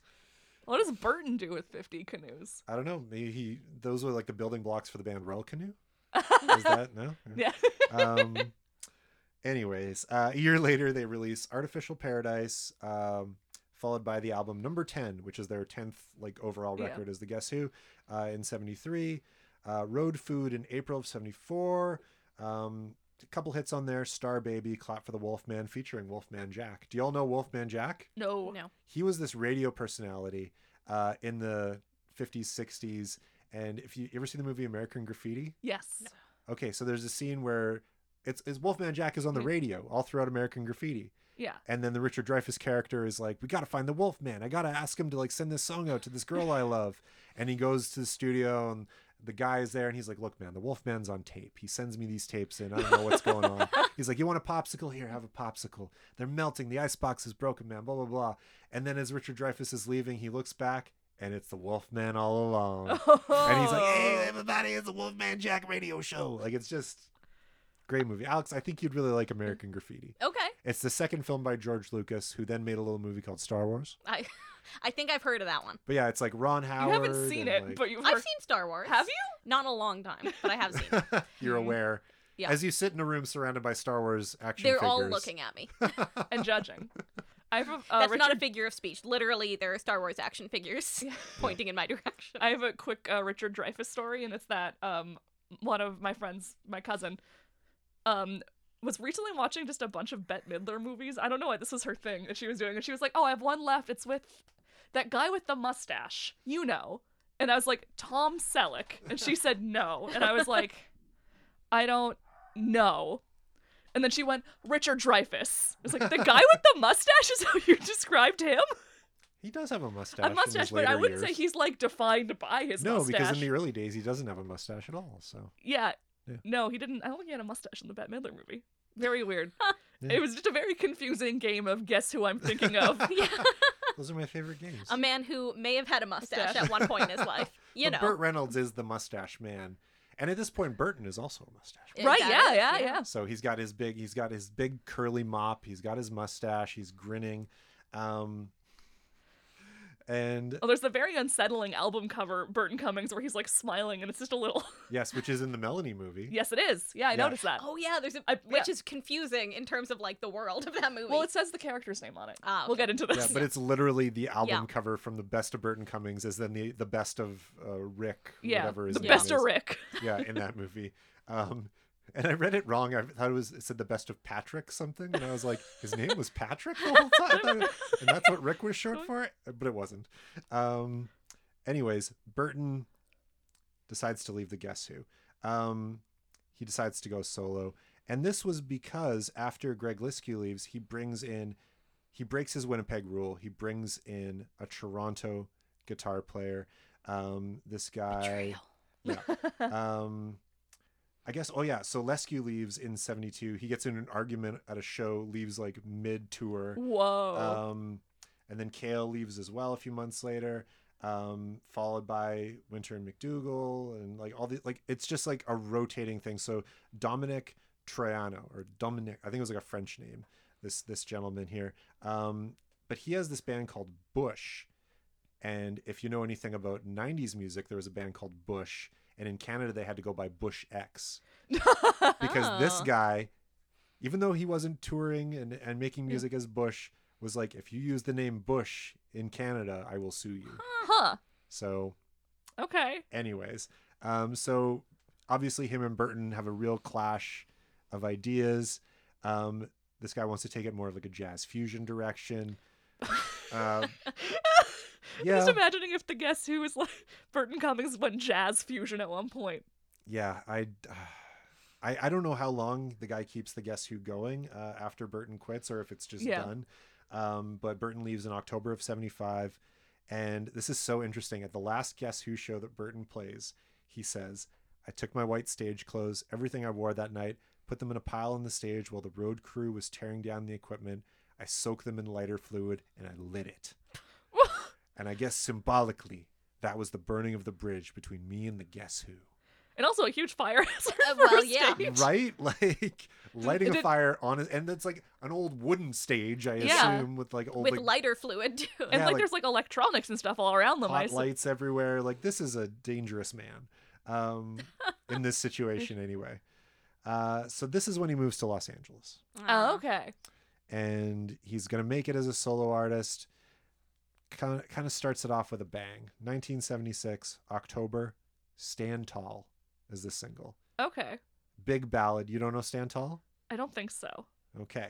Well, in the early 2000s or so, around Winnipeg, you'd see these stenciled paintings of Burton Cummings' face that just Uh. said "Stand Tall," Oh. and that was the doing of L'Atelier National de Manitoba, aka Walter Forsberg and Matthew Rankin, uh, two filmmakers who've gone on to do great things. Um, but yeah, they were doing this whole like Burton Cummings thing, and we'll get into more on that later. Ooh. Um, I'm s- well, man. We've been talking for a while already, but there's still so much more to talk about. I, I do apologize for the. it's only here. been an hour, and we did a two-hour episode on the zoo, so this is actually Yeah, pretty good by That's our standards. I, I think I have about 18 pages to get through. That's so, about how long was it? Ginger Snooks or City Holiday? That's about that long. Yeah. Okay. Um, yeah. Anyways, uh, so he moves there. Stand Tall comes out. It's off of his self-titled debut LP. It hits number one on Canada's adult contemporary charts, number two in the States, seven in Australia. The song is written about his girlfriend of nine years leaving him for another man. And of course, it's also written about his split with the Guess Who. So he's telling himself he has to stand tall. Uh, it's really like a pump me up anthem Right. for Burton's. It's like a big For piano himself. ballad. Yeah. Um, he's nominated for Composer of the Year uh, at the Junos in 1977. The album goes two times platinum. And then November 8th, 1976, Burton's first solo gig is at the Centennial Concert Hall. It's so crazy to like you can put out an album and then play a show. Yeah. Like the music world was different back then. Um, here's a quote from Burton about that show. I had two reasons to be afraid that night. One, it's the first gig under my own name ever in my life. The second reason was it's my hometown. Instead of 4 million butterflies, I had 8 million butterflies. I guess that's a lot of butterflies. It's a lot of Butterflies. butterflies. Um, my hands are sweating so much they're slipping off the black keys on the piano. After a few notes of the first tune and a standing ovation, I was never afraid again. um, a review by no butterflies anymore. yeah, no. Uh, all he murdered those eight million butterflies uh, with with that standing ovation. Um, John Korobaniak writes in his review. Burton Cummings began his concert career as a solo performer Monday night by achieving in two hours what his former group, the Guess Who, failed to achieve fully in 10 years. A capacity Wow. crowd at Centennial Concert Hall gave several standing ovations as Cummings and his tightly knit band performed almost flawlessly in the opening concert of their Canadian tour. It was a type of response to the Guess Who, Canada's most popular and successful rock group, uh, who'd worked hard to achieve but seldomly got in their hometown. Um, and there's a further quote from Burton Anytime you make a transition from the security of a group and you leave that nest and go out on your own, um, it's tough. I'd always been in bands from the time I was 13 to 27. It was quite terrifying at first. I found my feet as a solo artist. I'm quite happy these days. Um, he releases his second solo record, My Own Way to Rock, in 77. Uh, that goes to number four in Canada. It goes two times platinum. And then in, Sept- in November of 77, the CBC gets in touch with the original Guess Who members about a reunion tour, but Randy Bachman is busy with BTO. Burton's busy with his solo career. Um, they get to Jim Kale, and he's like, wait a minute. And he looks some things up and he realizes that they never trademarked the name The Guess Who. oh no. So What? Kale and Peterson tour as The Guess Who without Cummings and Bachman Wow. right up until like very recently. Wow. So they legally own the name The Guess Who. they go they tour with like, you know, a long-haired fake frontman type thing like Oh, jeez. Yeah. That's embarrassing. um then in 1978, Burton releases his biggest solo record, "Dream of a Child." It goes three times platinum. Uh, I'm sure he's a- the he's the child in question. Yeah. These all seem to be like very about about him, right? Autobiographical. Yes. Thank yeah, you. why not? Sure. Yeah. He's a very successful man. He might as well tell people about it. um, it's got some number one hits. It's got "Break It to Them Gently." Uh, "I Will Play a Rhapsody" hits number three. He releases. I'm not even going to go into the rest of his solo albums because so many of them are just like they they hit the wall. They're not big hits. They don't even get a release in America. Oh wow. A lot of them. So eight more albums up so that move to LA worked out great. works out great for him. He's really making connections. Um, he released he hasn't released anything since 2012, so it's been about a decade. Um, but like so his his trilogy of solo records in the beginning, those are his hits. After that, it's just kind of like nothing after Yeah. nothing. Fair enough, you know. Uh, the guy's got enough hits under his more hits than I've Sure. ever had. Yeah, I Uh, feel like being successful in the music industry for more than like 10 years is still pretty good. Yeah. yeah, like to go from being in like a massively successful band and then to not fall on his face with his first solo album like, to put Pretty out good. three successful Yeah. solo albums after that and then to just be able to like tour tour tour and Yeah. do your thing like play your hits it's all good i mean he keeps trying to reinvent himself over the years and Yeah. but it you know people want to hear the hits takes them a while to embrace that but I, that often I think happens with these guys. Eh, is Yeah. like they want to go out and play the new stuff, and you're like, no. i think you you get one new song per concert from your new album Yeah, that's Yeah. like that's that's what if I go to see a band and it's like the Eagles or something Yeah. like that are playing their hits, like I'll listen to one song, one new song off their new album, Sure. their new single. But the rest of the time, I want to hear "Take It Easy." I want to hear Yeah. "Hotel California." Well, it's the same with like actors as well. Like William Shatner, I think took a long time to come to terms with like he is Captain Kirk. Yeah, a lot of they fight against that thing Yeah. of like this is what I'm known for. yeah. Whereas it's like no, no, Which no, I, I get. embrace it. Like yeah. you have fans. For, like I remember one time, uh, Jared Leto, he had that band Thirty Seconds to Mars. Right. Right. and they're playing in Winnipeg at the at the U of M. They're playing with I Mother Earth and Billy Talent and Pepper Sands. And Jared Leto is just in the in the crowd signing autographs and American Psycho had come out like 2 years earlier and in that movie he gets axed to the face by Right, Christian yeah. Bale, right? And so I go up to him and I grab him on the shoulder and I go, "Paul, Paul Allen, no one takes an axe to the face like you." And he goes, "Oh, you're a fan from that?" And I was like, "I guess I'm not a fan at all." yeah. Future Oscar winner Jared Leto, I've heard he's not not a great guy. No. allegedly. Allegedly. Allegedly. Yeah, I don't know, whatever. A cult leader, allegedly. Yeah, allegedly. Um, oh wow. Okay, so it's 1979. Back Yes. to Bert. Uh, November 1979, Burton does his first variety special for CBC. Oh, now we're talking. Love it's it. called Portage and Main. It yeah, opens, it is. It opens with Burton in the back of a limo. He's cruising through Winnipeg. He's listening to the radio, and they're talking all about how great Burton is. He's playing a show that night. Um, and he pulls up to the concert hall. He's swarmed by screaming fans, all of them women. Um, concert... Did he write and direct this himself? No, I'll tell you who directed it after though. Um, Burton, uh, he he plays a concert, and so the special is like concert footage intercut with comedy sketches. Is he in the comedy sketches? Oh, he is in the comedy sketches. There's a sketch where he's a goalie playing hockey, and there's a bunch of kids like taking shots at him, and then he's stopping all the shots. So then Bobby Hull shows up, and he hits the this puck. is the most Canadian thing I've Yes, ever oh hits heard. my the puck God. so hard that it knocks Burton and the net into the stands. Um, Th- that's the yeah. This is the most Canadian hockey sketch. It's like, wow, this guy's really good at hockey. Yep. It gets more Canadian. Uh, he does a game show parody. He does a menswear commercial parody.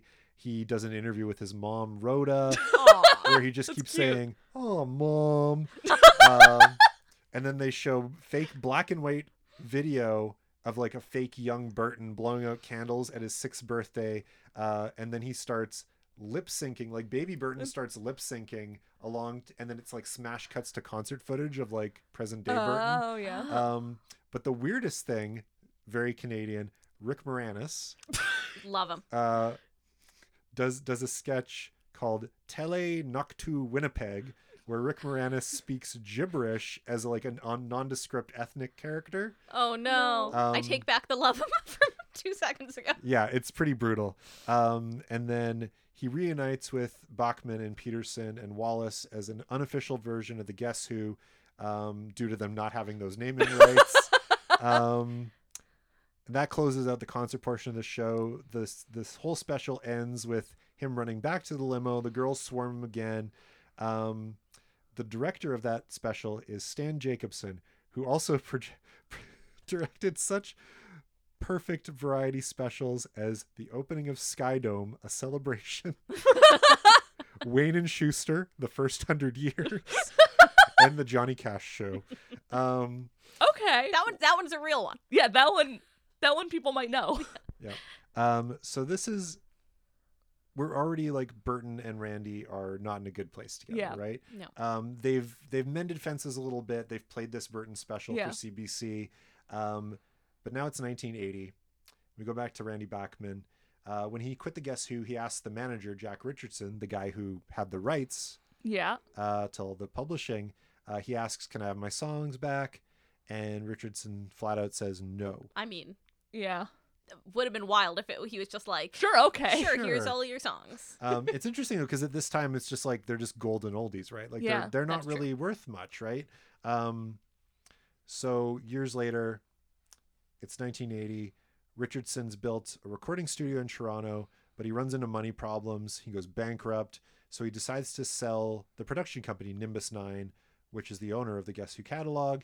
Um, randomly, apparently, uh, Guess Who road manager Jim Jumbo Martin uh, is walking by the studio. He hears about this, and since he's working for Burton, he goes to him with the idea of buying the catalog. A deal is made with an LA lawyer named Abe Somer. Uh, he secures everything from These Eyes onward for Burton's publishing company, Shalala Music. Shalala. So in 1981, Bachman runs into Cummings at a Christmas party at Garry Peterson's house, and he straight up asks him why he can't have his songs back. Oh, oh no. Burton says, Oh, just call Abe Somer. He'll take care of it. The next day, Randy Bachman calls Abe Somer. Abe Somer says, Fuck off. Whoa! And he hangs up on Bachman. Bachman A- sues him. A delegated fuck off. That's yeah, like it's a hard fuck Yeah. off and hangs up. Incredible stuff. Yeah, uh, so Randy Bachman sues him for the songs. He loses the case. No. Um, to celebrate this, uh, in September 22nd, 1980, Burton Cummings marries Cheryl DeLuca. Just a thing that happens uh, in between and after that happening. Um, and then we get to Burton's only acting credit, the Rex Bloomfield, Broomfield film Melanie, which begins filming June 2nd, 1980, in Toronto, and c- concludes a few months later in Los Angeles, uh, where Burton plays the drunken singer Rick Manning. Alongside Glynis O'Connor as the illiterate title character, uh, Don Johnson as her abusive husband Carl, Paul Goodfellas Sorvino as the lawyer who teaches her to read, uh, whose name is Walter. Um, the tagline is A young woman battles to regain custody of her son. It received seven nominations at the fourth annual Genie Awards in 1983, Does including Glynis O'Connor winning Best Performance by a Foreign Actress in a Canadian film. Where, Uh, where's she from? America. America. Okay. Uh, yeah. Interesting. It's like that international award at the Junos Yeah. that goes to the Backstreet Boys or whatever, right? Like, Right. Um, Burton wins Best Original Song for "Save My Soul." The song Um, wasn't bad. Yeah, it's a good good song. Soundtrack Close, was good. yeah, closing credits song. Uh, Richard Pollock and Robert Guza Jr. win Best Adapted Adapted Screenplay, um, but then that award is rescinded because the Academy learns that the short story that the screenplay screenplay was based on had never actually been published. so they lose their. So it's their, not like uh, adapted officially. Yeah, it's just like yeah, we wrote this thing on a scrap of paper. Right. then- Yeah. yeah. Um, Chicago Sun Times music critic or music critic, uh, film critic Roger Ebert, the late great Roger Ebert, said of the film, uh, "It's an uneven and sometimes frustrating but very alive movie," and also stated that in Melanie you see characters fighting against the inconsistencies of the plot. concluding his review by saying, "Melanie is a small picture with no really big names." And who knows if it will be released? That's brutal. Man, I love a good Ebert review. Who Yeah. knows if it will be released? Oh my god. just brutal. Uh, the director Rex Bloomfield, uh, Which is also such like an 80s director name. yeah, like just That's what we were saying. Like Sounds like a no fake one, name. no one post like 1990 was ever named Rex Bloomfield. Like that, that name just disappeared. yeah. Um, so Bloomfield follows that up with multiple episodes of such Canadian classics as The Beachcombers, Danger Bay, and The Odyssey. Nice. So the film. I remember the Odyssey. Yeah, I loved The Odyssey. It was always on before Taekwondo class. wow. Yeah. yeah. Yeah, that was the one where like the kid like goes into a coma Yeah. and he's in like the Odyssey and it's like a whole like his bully I- is like a bad guy in the Odyssey. I feel like I did see this. Ryan Reynolds plays Macro, Oh, who is like the leader of the bully kids. Of course. Yeah, good times. yeah. Um. So yeah, we're gonna t- we're gonna talk more about Melanie in the Patreon. We're having a hard episode. time not talking about it now. I know. Sorry. We'll wait. Yep. We'll wait and we'll talk about it. Not that we like need more content here. We've already been talking for an hour and plus. Um, It's fine. Anyways, uh, so Burton then gets dropped by his record label in 1982. no. Oh no, Burton. Yeah. Um. Quote: I was a horrible person to be around. I was out in LA. I had my crowd. They were all nuts. I hung out with David Crosby. Enough said. My wife? Cheryl really helped me to clean up. David Crosby was like he was a big like party drug addict. Oh, like yeah. Crosby, Stills, Nash and Young. David Crosby, like Like I know of him. I would not have known on name and alone that he was a huge partier. Yeah. Um, so then Burton starts getting very pissy in the press. He says, In the 70s, we'd been completely overlooked, we being the Guess Who. Mayor Stephen Juba barely even knew who we were. Yeah, but Um, that might be a Stephen Juba thing more than anything else. And this is, I think, Stephen Burton's Juba ego. had his own stuff going on. Yeah, so Burton's ego he was is a busy wearing hurt. toilet seats for publicity stunts. He was busy. Yeah. Um, Burton says, I was telling people that I wouldn't set foot in Winnipeg again, that hell could freeze over and thaw and freeze over again, and I still wouldn't return. Oh my god. Wow. And then in on March 17th of 1985, Burton gets smashed over the head with a beer bottle at a Main Street 7-Eleven in Winnipeg. And no. this is one of my favorite Burton stories and there are two short films about this. what? what? Remember I mentioned uh, the L'Atelier National du Manitoba Yeah. Uh-huh. who were posting all of those stand tall Yeah. uh, signs and things around Winnipeg. So they made Fahrenheit 711, which is a documentary short wi- Oh, with That's pretty good. Yeah. reenactments of this event where Burton gets smashed over the head. Um, Is this available online? I'll Is send you the link. It's on Vimeo. You can watch it Oh, thank online. you. We'll have put- to. We'll post it for post sure. post it in the show notes. We'll post it on our socials. Um, John K. Sampson of the Weakerthans Nice. uh, is is in it. He plays the 7-Eleven clerk Oh. in the reenactments, uh, and then also kind of acts as as a narrator throughout the film. Uh, at the beginning of the movie, Sampson says, "Burton's a lot of things, but in Winnipeg, he's a mirror for most of the citizens. Something Winnipeggers use as a reflection and as a gauge. He represents a lot to this place, a lot of good and a lot of bad." and then we start get there's three different people who tell the story about this followed by reenactments okay. um, first jefferson bishop who refers to him as uncle burton now he says he's a very this, is, this guy's very pro burton okay. he Okay. says burton's a very vocal advocate of the city. He's never backed away from that stance even when he Except got, when he said he- he would come back if he wouldn't come back if hell froze over. yeah like and, and on the film like they're showing all of the times burton slams winnipeg in the press. Like they're Yeah. showing that on the screen. Um, there was a domestic dispute in front of a 7-eleven he was driving to see his old house in the north end. Burton deci- decided it shouldn't take place the domestic dispute. So he jumped out of his car and tried to break it up. There's a drunk couple he separated them and she thought he was hurting her husband so she went for burton's eyes Oh boy. and he Oh. thought he was hurting his wife, so he took a beer bottle out of his jacket pocket and smashed Burton over the head with it. Get your famous hands off my wife, Burton Cummings. he said. The next day, when Burton's all hopped up on painkillers, a reporter sticks a microphone in his face and says, What do you think of Winnipeg now? And in his painkiller induced state, all he could say was, Winnerpeg, try negativipeg. No. I feel like I'd be like, okay, reset, try that one. Let's do that one again. We're gonna Burton." give you a second shot. We know it's been a long day. they eat that up, right?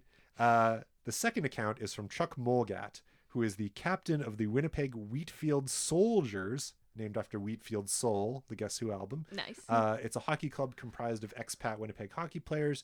Their jerseys are emblazoned with a giant Burton head.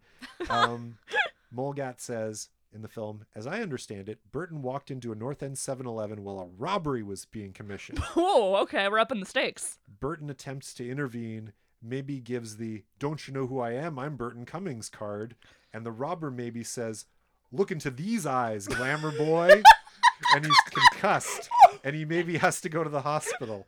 Afterwards, I think the media got to him, and rather than telling him what really happened, he just sort of focused all his anger and frustration on the city of Winnipeg, saying it was a shithole and he'd never come back here again. So that's that's account number two. I'm loving these niche that look Okay, at these that- eyes. Like, it doesn't matter what the account is. Who whoever attacked him knew who he He was. Yeah, Burton Cummings folk hero. Yeah. Get your famous hands off my wife. Hands off my wife. That's one of the best lines I've ever heard. And then we get to the third interviewee who is being interviewed with his mother. and they are both Salisbury House enthusiasts. Dale Dale Keller is this guy. They talk about how they go to Sal's and they see Burton there, and they talk about everything they order at Sal's and blah blah blah. And we'll get more into Burton and Salisbury House later. Great. Um, I can't wait. so Dale says Bert was in a 7-Eleven and he got impatient. He's Burton Cummings and he doesn't want to wait. I heard he upset one of the other customers. That is hearsay, that part. But he was bitter about Winnipeg after that. And then in the reenactment, the mom is playing the, the person who smashes Burton over the head. It's so and but meanwhile, like John K. Sampson is the 7-Eleven clerk, and he's like, this guy comes up and he's like, I've got this Slurpee with uh, Zamboni shavings in it. How much does this cost? Like, it's just so absurd. It's so good. It's like peak Winnipeg 2000s. You can't get any better than this. And then the second film is about uh, Rory LePain, who is the actual assaulter of Burton Cummings. Oh. And this is made by Matthew Rankin, who co-directed Fahrenheit 7/11. Um, and here's a quote from Rory LePain in this film: "I'm not a fighter. I'm a lover. That's a lie. You have to fight. what are you gonna do? Oh, he lasted. He lasted almost a sentence. He's just a character. This guy. He says, "I grew up in the North End. I used to always go to that 7-Eleven when I was a kid. You know, steal." I'm in there. I go to buy a pizza pop. She puts it in the microwave. Everything's going good. Now, this other employee, myself, I call him a clown. He says, You're not allowed in here. Is I it because he's been stealing it all the time? So I say, Percy himself served me yesterday. Percy's the manager. I walk over and I take Percy's picture off the wall and I put it on the counter. This guy served me yesterday. He just gave me f- uh, my pizza pop. Like he stops himself from swearing in the interview. He says, I'll be out of here. Now, on the other side of the counter, some guy, short, stocky, leather ja- jacket, unshaven, booze on his breath. He says, Hey, punk, why don't you get the fuck out of here? I said, What did you say? We're in the North End here. He's referring to Burton Cummings. I Yeah. figured. He didn't say look into these These eyes. eyes. no. So that is the He's too busy focusing on his pizza pop. Yeah. So that's that's some of the story from uh, from Rory, yeah. who actually smashed Burton over the head. Was that like him actually being interviewed in the film too? Oh, okay. Yeah. Um, I will say that that sounds more plausible to me than the get your famous hands off my wife. I just love how like it's like a game of telephone, right? Like all these people have told this story over the mm. years. All we know is that like some people think Burton's a hero. He's trying to stop a robbery. Yeah. He's trying to help a woman from being hit by her husband. Like It does sound like the guy was like a little bit robbery-ish. yeah, Or like at least a little irritating to the 7-Eleven Yeah. staff, he just wanted his his mm, pizza wanted- pop, yeah. you know. even though he had been stealing I love he's like I used to go to the 7-Eleven, you know. to steal. To steal. I'd go there, you know, we'd steal like just just a good old Winnipeg North End boy, right? As is Burton. Hey, Yeah. So things have changed. He should have known. He should have known not to tell someone to f off in a 7-Eleven. So that happened. But then in 1987, the Guess Who are not uh, are brought into the Canadian Music Hall of Fame. Yeah. So I mean, Great. downsides, upsides. Yeah. Burton's got a, a roller coaster of emotions going on. In '91, though, he's back in Winnipeg, and the Burton Cummings Community Center at 960 Arlington Street opens, renamed after Burton. It's the community center he grew up, you know, playing hockey Yeah. at That's cute. stuff like that. Um, the team, there's a team there, in a, there's like a Burton like uh, tournament type thing. There's a team called the Burton's Bashers, named after getting Burton getting bashed over the head. Um, what's funny is that his signature and his handprints are in the pavement out front, but most of the year they're covered in snow. I guess it's the part that doesn't get shoveled. Um, Burton comes to town. He plays the dedication ceremony, uh, does a bunch of classic Guess Who songs, Albert Flasher, Break It to Them Gently, um, American Woman, No Sugar Tonight. Um, there's a YouTube video of that whole event. Uh, it's very grainy VHS. Classic. He, I watched most of it. He says, "For once in my life, I am at a loss for words. I'll never forget today. Never, ever, ever." Uh, Tooth and Nail is his backing band. He was producing that band at the time. They were like, I think they were from Brandon or something. So Okay. he's like reinvesting in Manitoba. Yeah. Like he's starting to like repair the relationship Mhm. by Yeah. the early '90s. Um, and then in May of 1992, CBC does this little two-part documentary called Wheatfield Soul, where they go to LA with Burton. He's wearing a 92 CITI FM Rocks jacket, which was very big at the time. Oh. Um, he's riding in a Jeep around LA. Uh, he says, Oh, you know, we're here in Santa Monica. They tell me Bruce Springsteen rehearses in the same building as me. I don't think you ever really get used to it. I've been here a long time and I'm still not jaded by all this. I think my heart will always be a Winnipegger and I'll always look at it from that perspective. So he's really like, the narrative is, I'm back in love with Winnipeg. yeah. I'm not too big for Winnipeg anymore. Um, and then we see footage of Burton getting to the rehearsal space, and who's there? It's Ringo Starr. Burton, Oh. Burton's playing in Ringo Starr and his all star band. Cool. They're rehearsing for a tour. Um, Joe Walsh is there. Joe Walsh from the Eagles, James Gang, Todd Rundgren, whole bunch of rock stars are doing this tour with the all star band. Um,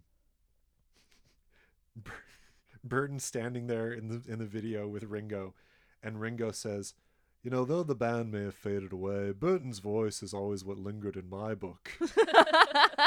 and then uh, the interviewer asks, "Were you aware that there was a band from Winnipeg that once knocked "Let It Be" off the charts?"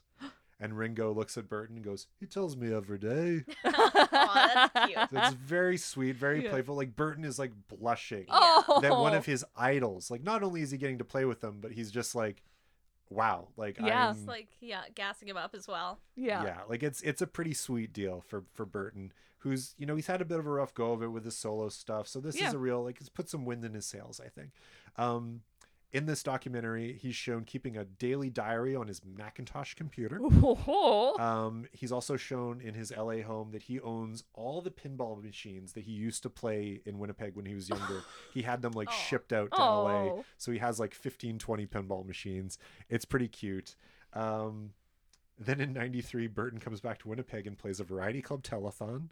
Um, in 97, in May, uh, him and Randy Bachman reunite for the first time in many years to play the Flood of the Century concert Oh. fundraiser event. yeah. Cool. Um, so things are, you know, again, he's he's he's back in Winnipeg, um, and then in '98, Burton starts to get another bit of like mainstream success when Maestro Fresh Wes uh, drops the latter half of his moniker, just goes by Maestro, and he samples these eyes on his comeback song "Stick to Your Vision," Oh. and that's on his album "Built to Last." Now, in like.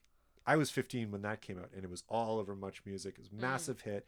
Like he, the hook is these eyes and maestro goes seen a lot of pain in the game these eyes seen a lot of highs and lows but that's just the way life goes like, why am i rapping on a podcast um, so it's big um, it becomes maestro's first uh, canadian chart hit since 91 with when he had uh, let your backbone slide um, lands in the canadian top 20 nominated for best rap record at the 99 juno awards uh, and then in 99 also burton adopts a band called the Carpet Frogs as his backing band. This is a local Guess Who cover band. And he's I like, guess "Yeah, they know all the songs. Yeah, there you go. you You're know set. the songs. At this point, um, Burton is like really. Though I like- guess you'd have to kick out the singer, right? hopefully, he's not also the keyboard player because yeah. then Burton's getting in there too. Um, but again, he reunites in '99 in August. Uh, y'all remember the Pan Am Games? yeah. Mhm. Uh, so Cummings, Bachman, Kale, and Peterson reunite. They play the Winnipeg Stadium, and it spawns sort of an, a reunion tour. They don't use that Guess Who name, but from 2000 to 2003, uh, they're playing all over the place. They play the 2000 Grey Cup halftime show.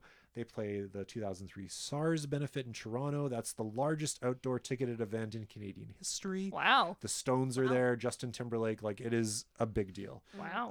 Um, and then sometimes Bachman and Cummings tour together, like over the years, just as Bachman Cummings. yeah. And they do So like they've, jukebox they've repaired their relationship as well. They're kind working of. on it. It's a very much a business arrangement. Yeah. Um, like which Penn and Teller.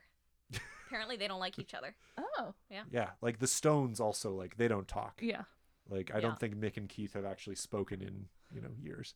Um, but Bachman says in his 2014 book, Tales from Beyond the Tap, uh, that his management urged him not to bring up the publishing disagreement Oh yeah, I forgot or that about Cummings would not do the tour.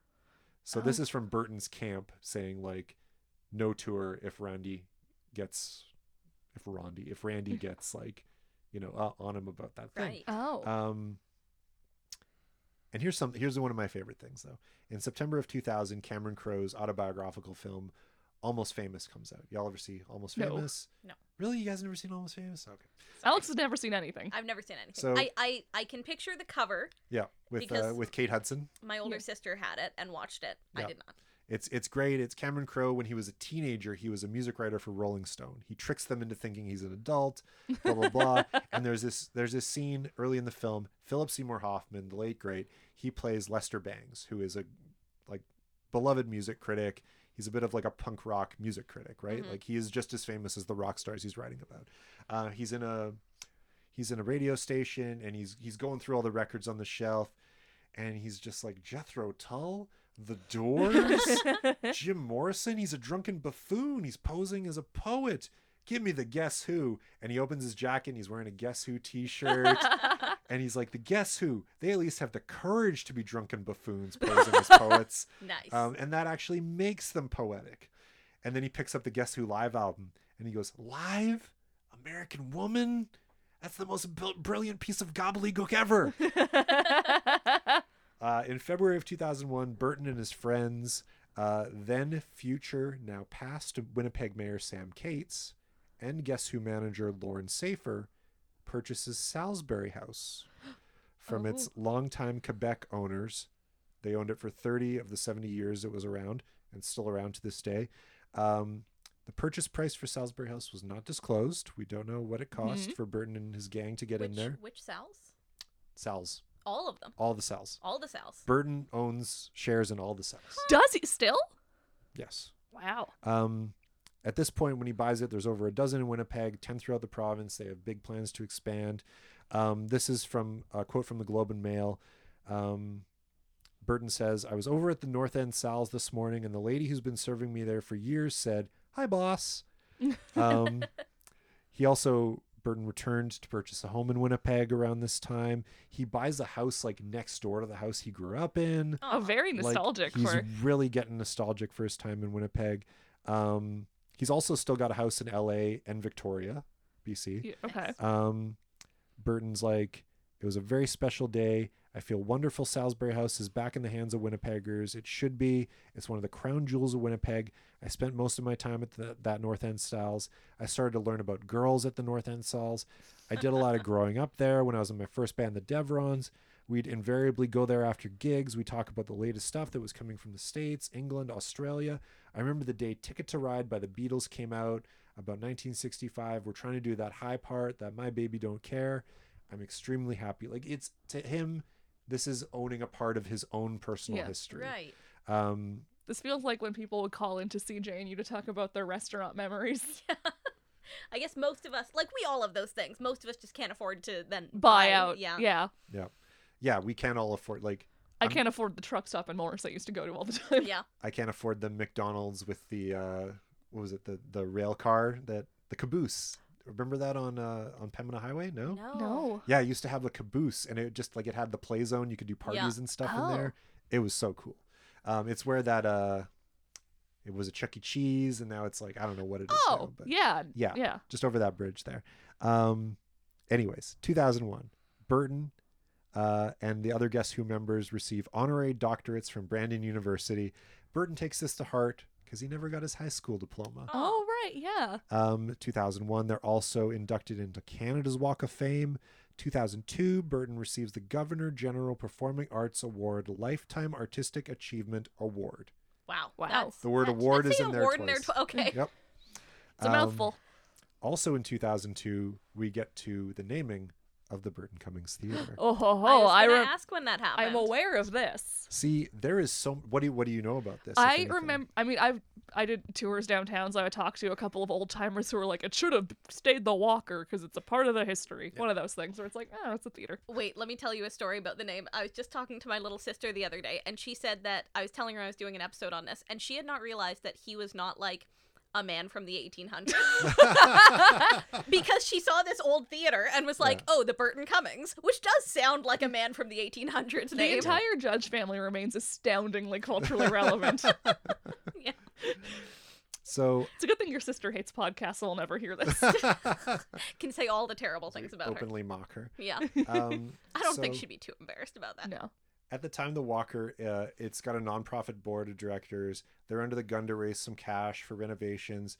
They reached this deal with Burton to hold five fundraising concerts. To date, he has held three. Oh. The first two raised $120,000. Burton's manager, Lorne Saifer, claims that they offered to do more. Uh, Hmm. quote from Saifer from CBC article says the first time around, when they asked us to put the name on the theater, they're really desperate to do something. Because it was volunteer and they were struggling for money everywhere they went, we agreed to the shows, and every time we said, Come on, we want to do a show. Well, they couldn't get it together because either a boiler wasn't working or they couldn't get occupancy for the building. So he's trying to pass it off that it's not their fault, that they Mhm. haven't fulfilled their Right. obligation. Um, in 2017, Burton makes a new deal with True North, who had purchased the building in 2016 for $1. dollar. They dissolved the board. Burton agrees to do four more concerts at this time, the first of which is held in 2017. He said then, It's an absolute thrill. I'm honored. Believe me, folks, I don't take this for granted. I'll do my very best. This agreement keeps his name on the sign until 2032. Um, Oh. so I didn't realize it was conditional. I thought it I was. didn't either. yeah, so he's got this new deal. We'll see if he keeps it. Right. But also, how many times can you change that building's name? Because people know it as like a bunch of As, different like, things. The Burt and yeah. The Odeon, because it was a movie theater for a bit. So Yeah. some people who were alive in the 50s and 60s remember it as that. Yeah, well, I mean, Burton's going to be pretty old by then. By so- 2032, we'll have to be doing more concerts to keep it there. Yeah, we'll see what happens. Yeah. Um, The real plot twist would be if it became the like Randy Bachman theater after all of this. Yep. That would be a good twist. Um, oh, sad note. May 2012. Rhoda Cummings dies at the age of 90. Oh. Um, just before that, uh, in April of t- 2012, I guess my notes are a little out of order here. Um, the Pembina and Stafford Sal's. I used to live right kitty corner to that uh, at those apartments there. Um, it contains a tribute to Manitoba Music Museum, and it features one of Burton's early pianos. Pianos? Pianos. Uh, Yeah. I've been talking for almost two hours. My voice is giving out. Um, Guess Who memorabilia, a working 1948 Rockola jukebox, several Fun. other unique historic pieces. It's a must see, according to that article. Um, Is that still there? I don't know. I I've- live right by that Sal's. Yeah, I've never noticed it. Um, this is interesting. Uh, so we go back to the relationship between Cummings and Bachman. yeah. Um, because I mentioned that Burton was born New Year's Eve. Mhm. Uh, at the end of each year, Randy Bachman would write Burton Cummings a happy birthday letter, reminiscing, talking about how they all used to go out together that night with their wives for dinner, talk about the year they Mhm. had. Um, he stopped sometimes in the 2010s. Oh. His last letter was basically, I will no longer perpetuate a lie. We are done. Oh. They are not done. Oh, okay. Uh, they continue to keep going. They're on and off love. Um, but in 2017, Burton moves to Moose Jaw, Saskatchewan. Yes. Oh. This is where the dance studio thing. Yeah, this is what I'm into aware for, yeah. Okay. Um, I want to say though, around this time, uh, after many years of shopping it around, the writings of B.L. Cummings is self-released. Uh, this is a leather-bound poetry book with 52 poems. Huh. According to an article in Maclean's from 2012, one publisher rejected it, calling it pretentious drivel. the criticism doesn't break my heart, Burton says. Quote, I've had literature professors emailing me thinking it was brilliant. I wrote this from the heart, from the soul, and I'm going to co- have it come out exactly the way I want it. It's not that I don't care what people think, he says, chuckling, but I don't care what people think. well, Okay. He worked on this book for nine years. Uh, he spoke to IndiePulseMusic.com on the eve of the book's release and discussed a great many things, most notably the difference between writing a song and writing a poem. okay. It's a different world completely, Cummings says. You write lyrics for a song, and they have the armor and the battalion of sound and music and rhythm, and someone else is either singing or saying the words. But when you write poems, it's on a piece of paper, and that the words have to stand on their own, and those words will always be only in the voice of whomever is reading those words. They will always hear it in their own voice. The poems are much harder to create than songs because they have to stand on their own and they have to stand up in the reader's mind. so it's a much tougher thing. This is Burton Cummings, uh, high school dropout, explaining poetry Right. versus songwriting to Yeah. us. Um, but hey, I, I feel like you'd have to be pretty gutsy to release a book of poems, Yeah. right? Like tough. poetry is vulnerable. Gor- Or Gord Downie did it. pretentious, according to Oh, the yeah. review. Yeah, I mean, there's yeah, there's a lot of singers that put out the poetry book. Like I remember Art, Jewel. Art Garfunkel's book of poetry is all right. is it? Yeah. It's Well- sad. I- I mean, his. I think he he had lost like his um his like longtime girlfriend or something. No. I think Joni yeah. Mitchell has a book too. Well, about- she is like a poet, as, Yeah. as even Yeah. more than she's a songwriter. Yeah. Like, like she's known for that. Yeah. Like, whereas Burton, like, No Sugar Tonight, is not necessarily poetry. You know, like, no, I do think like Yeah. you can kind of bounce between the two theoretically. There's I guess it depends. Yeah, it depends what kind of songwriting you're doing. I guess. and what kind Yeah. of poetry you're writing. yeah. yeah, I haven't read this book, No, the, okay. the writings of B.L. Cummings, but I mean, it's it sounds almost more like a fantasy novel, like Oh, Weird. because it's like on a whole leather bound. Like, it's a beautiful looking book. Like, Yeah. he Yeah. clearly like limited editioned this thing, sold it on his website, came out the way he wanted it to. Godspeed, you know, like yeah, Great. Fair enough. Yeah. that's how people are publishing books these days. They get them direct to consumer.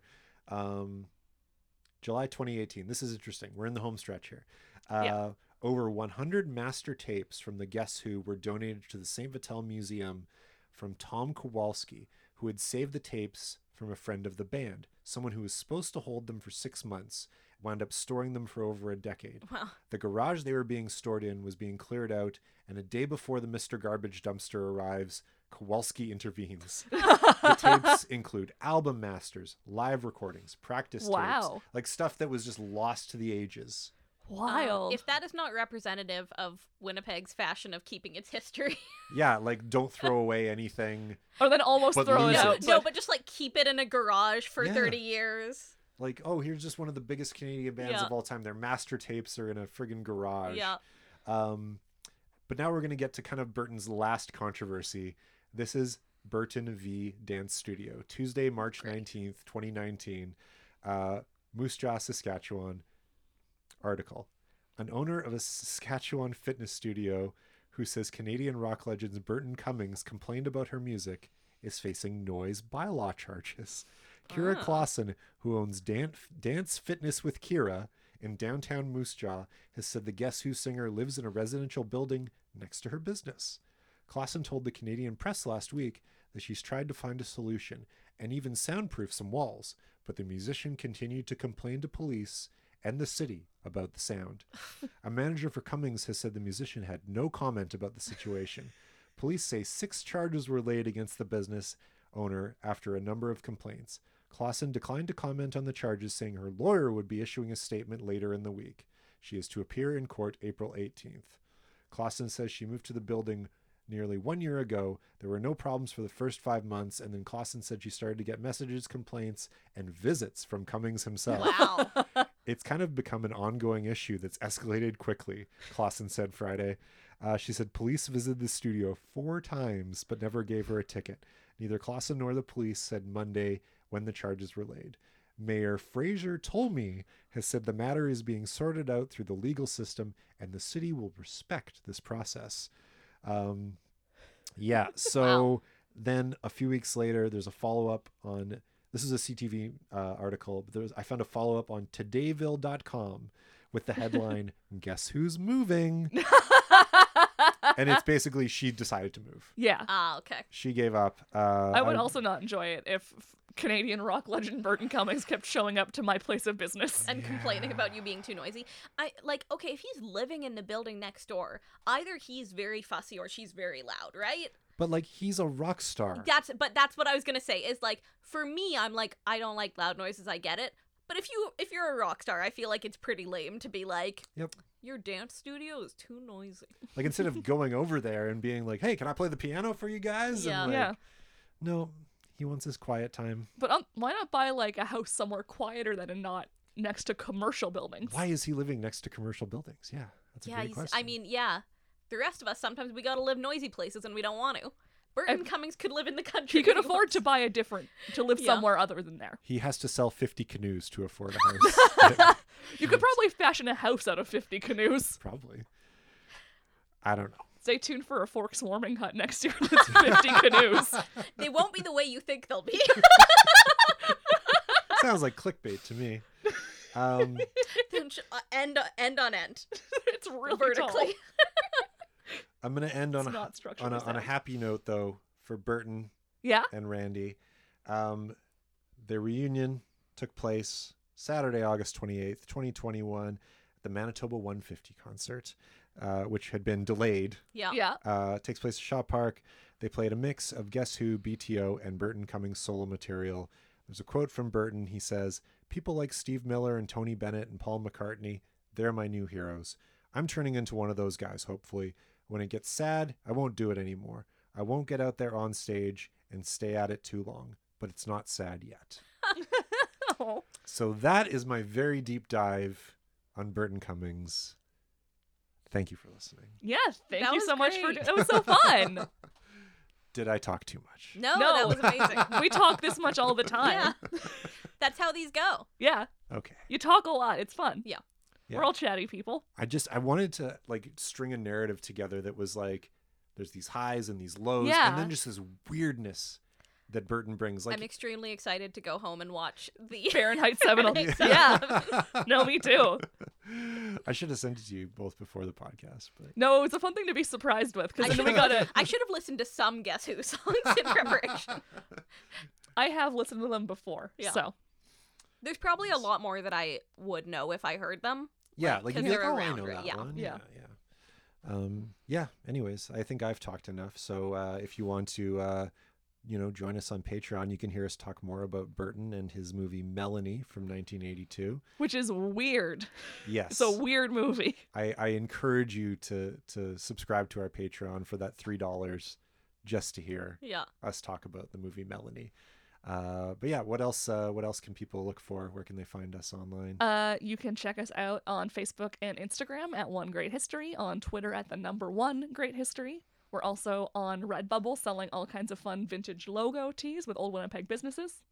And uh, stay tuned because we have a collecting conversations bit coming up, which we have not recorded yet, but we will. But we okay, great. Do we know who it's going to be with? yeah, yeah, yeah. It say? is with uh Martine from the Morris Museum. Aw, Sabrina's hometown museum. I worked there for a number of years. So Martine is my best friend's little sister, and my little sister currently works there. So Oh, that'll be it's really a fun. family connection. I don't know what they're going to talk about yet, but Nice. you'll find out in like two seconds when you're listening to this. so yeah, this has been a supersized episode. Thank you so Of, much for uh, sticking with. That's always really fun, Nick. Thank you for hosting. Thank you for indulging me once Yeah. a year, and uh, Yeah, we're excited for next year's. ugh, I'm gonna start working on it now. I Yeah. guess. It'll be like what, like 30 pages next time? No, it'll be short. it'll be something. It'll it will be like I don't know. I'll talk about milk or wait, we've already done milk. No, I stole the idea. um, yeah, thanks for listening. And here's collecting conversations. My name is Martine. I am from Morris, Manitoba, and for the past couple of months, I've been doing volunteer work for the Morris and District Centennial Museum. Because of that, I've gained a pretty big interest in history. Yay! Yeah. Nice. Which is very exciting for me because Martine is um, the d- sister of my best friend, and my own little sister does not care for history. So Ah, Martine is more than once, or we've both been like, "You should be my sister." Like this makes Yeah. sense. it, yeah, it works out better. Yeah. So, what have you found out about the uh, Morris Museum that you want to share with us? I really didn't know anything about the museum until I started volunteering for them. So I found out that the building actually used to be a schoolhouse, which I didn't know up until uh, I think it was from 1951 till 1968. And they just built an addition onto it. So the original building has in it a bunch of different collections of like farm tools, vintage clothing, um, school artifacts, and just different records of like businesses. But then in the addition, it's set up to be like a pioneer house. So it's got like a kitchen, dining room, parlor, and it's got like a kid's bedroom and a master bedroom. And it's got some really interesting stuff. Like they have like an old gramophone, a piano that's really cool. The Yeah. uh, photograph in their works also. hmm Yeah, I remember when I visited um, there with Sabrina, she showed me this old, um, yeah, was it a phonograph, Sabrina? Or Uh, it was one of those cylindrical ones, phonograph. yeah, thank you. I was trying to think of the word for it, a cylindrical phonograph with like the, the cylinders that you play. And I think we played a little polka on there. hmm Yeah, there's lots of cute little stuff tucked away in there. I also used to work there for the record. Has yeah, it has lots of little things that don't like need their own area to show them off, but they're like lots of just little cool things like that.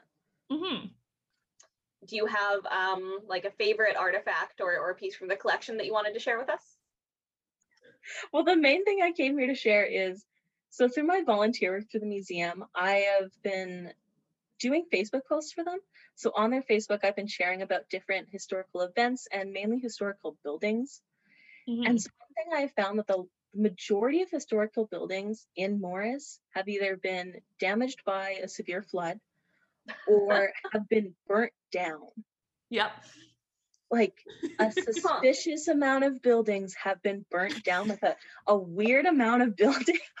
So I know there's a lot of old buildings that do not exist in Morris. Like there's we don't have a lot of heritage buildings in town. No, I I, I haven't have noticed when I've been heritage there, like a lot of old buildings.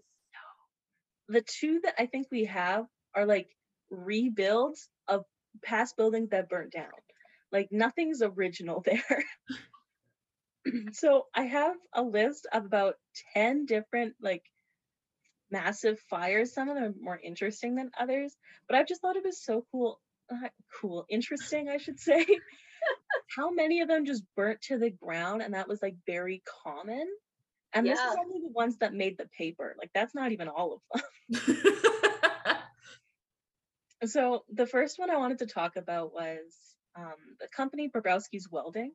So there was one like very prominent family in town, the Bobrowskis, and they had like a welding like blacksmith business, and they had three locations in town. So this whole article written about them and about their, I guess you could say trials and tribulations as a as a business. so this article it was really funny because it started with saying like they were a great business doing really well and then in 1948 they were hit with a flood that like destroyed them then they were doing well again they were doing good for themselves then in 1960 a fire destroyed the one of their plants Oh no. then they started doing good again and then in 1965 a fire burned down their main building and the Oh majority of their equipment Oh no. In their equipment. yeah, like they're doing okay now, but like it was just funny reading this article of how just like the journey of a pretty standard Morris business that so many of them have burnt down. It's kind of like the norm. It's the flood and then a fire. That's so Morris. So I've got like even other ones that have just burnt down, like, oh, in 1950, a flour mill burnt down. Then a Morris nightclub burnt down in the 1940s. But Oh. some more interesting ones. There was this one, this was probably the biggest fire in Morris history. Mhm. It was this one building, uh, the Hugo Miller Electrical Shop, then the Red and, Red and White Store, and then this one car garage. It was this five-hour fire that took place. It was Wow. massive. That's a Yeah. long fire. Yeah, and it had the Morris Fire Fire Department at the time, and it also had two neighboring communities, Lowe Farm and St. Jean. And apparently, the Winnipeg Fire Department on standby. That's how big this was. This was Oh, a geez. massive fire that took out like a whole row of stores and resulted in about like $65,000 worth of damage. Insane. So this was in October of 1961 and I found this Morris Journal article about this that began with Fire Prevention Week got off to a bad start Monday as No, not a fire prevention week. Everything went wrong for this town. Like it was so bad. Sorry, I completely interrupted your sentence there. No, that's it. It was just a bad week for It's a lesson in what not to do for fire prevention.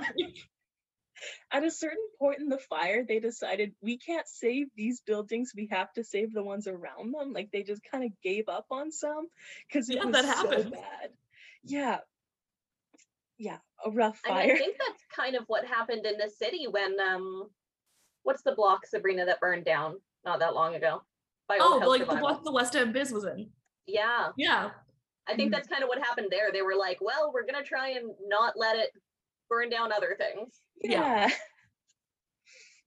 So another fire that I have is Morris used to have a movie theater back in the 1930s. And so November of 1931, it- uh, it was funny because it burnt down while the movie was playing about fires. That's just like a little, No. little irony there. But Morris so far has had two ironic fires, which seems like more than the normal number number a small town should. really does. I don't think any fire should be ironic, but it's really on brand for Morris for it to be ironic. so, when the Princess Theater burnt down, the reason that we know when it was was actually just very small town. Most of our like dating and like personal accounts for records come from people in the community just saying what they thought happened. Mhm. So the reason that we know when this took place is because a woman in the community got in touch with the museum and said that she remembered when it burnt down exclusively because when she went to the wreckage of it a couple days after it burnt down, she found a whole pile of coins. I guess there was like a coin slot thing there. And she stole the coins and gave them to her boyfriend at the time. And that's why she remembers it. Not because a building burnt down, because her boyfriend got a little richer that day. Not She because not because the only herself. movie theater burned down during a fire movie. She was like, no, but I found some coins. My grandparents used to go to the theater for movies sometimes, so I have letters from my grandpa where he would go see a movie and then write about it to my grandma.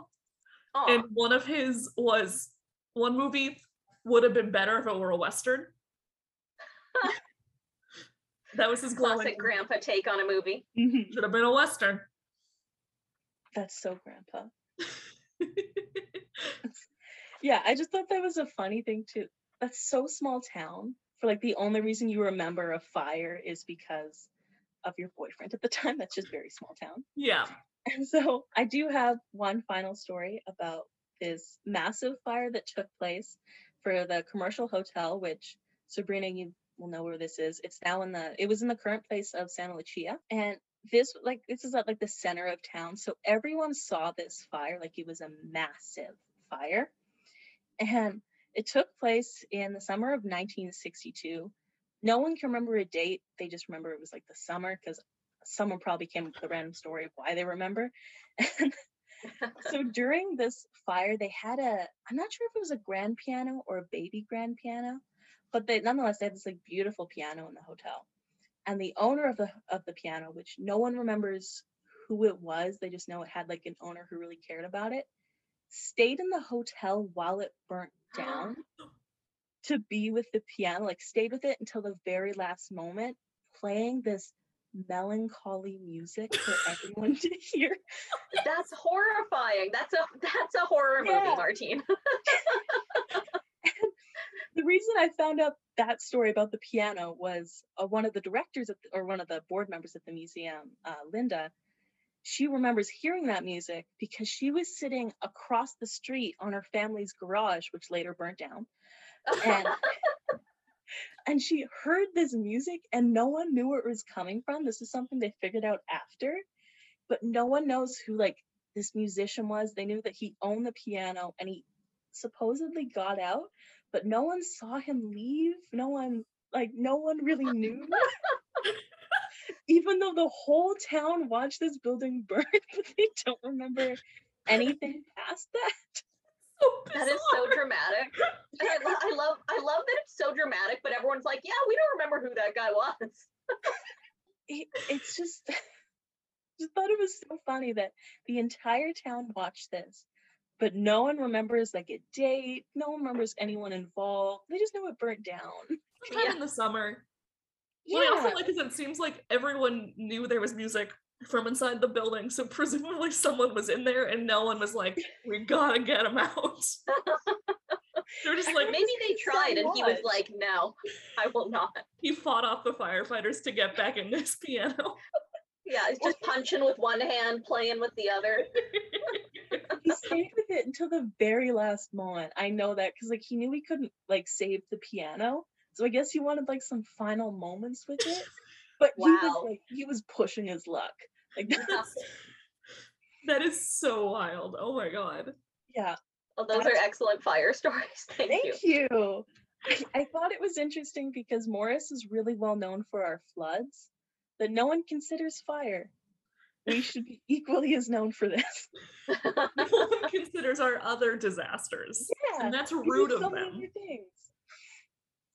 That's awesome. Um, yeah, actually, I have a question for you. Um, is there something that you enjoy about like small town history?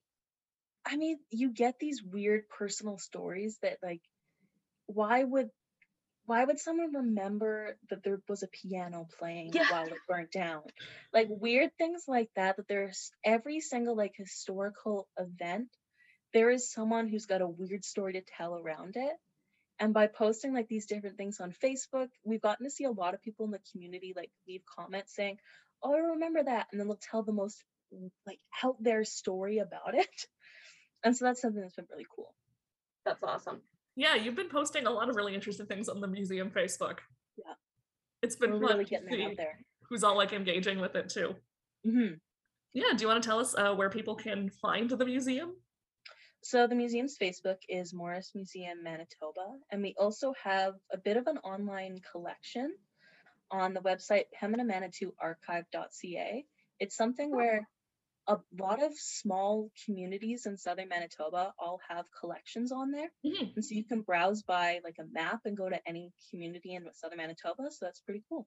You can go find your own local community fire stories. Yeah, go and search for your own. Yeah. Thank you so much for joining us, Martine. Thank you for having me. This has been really fun. I wanted to do this. This was really cool. Thank you.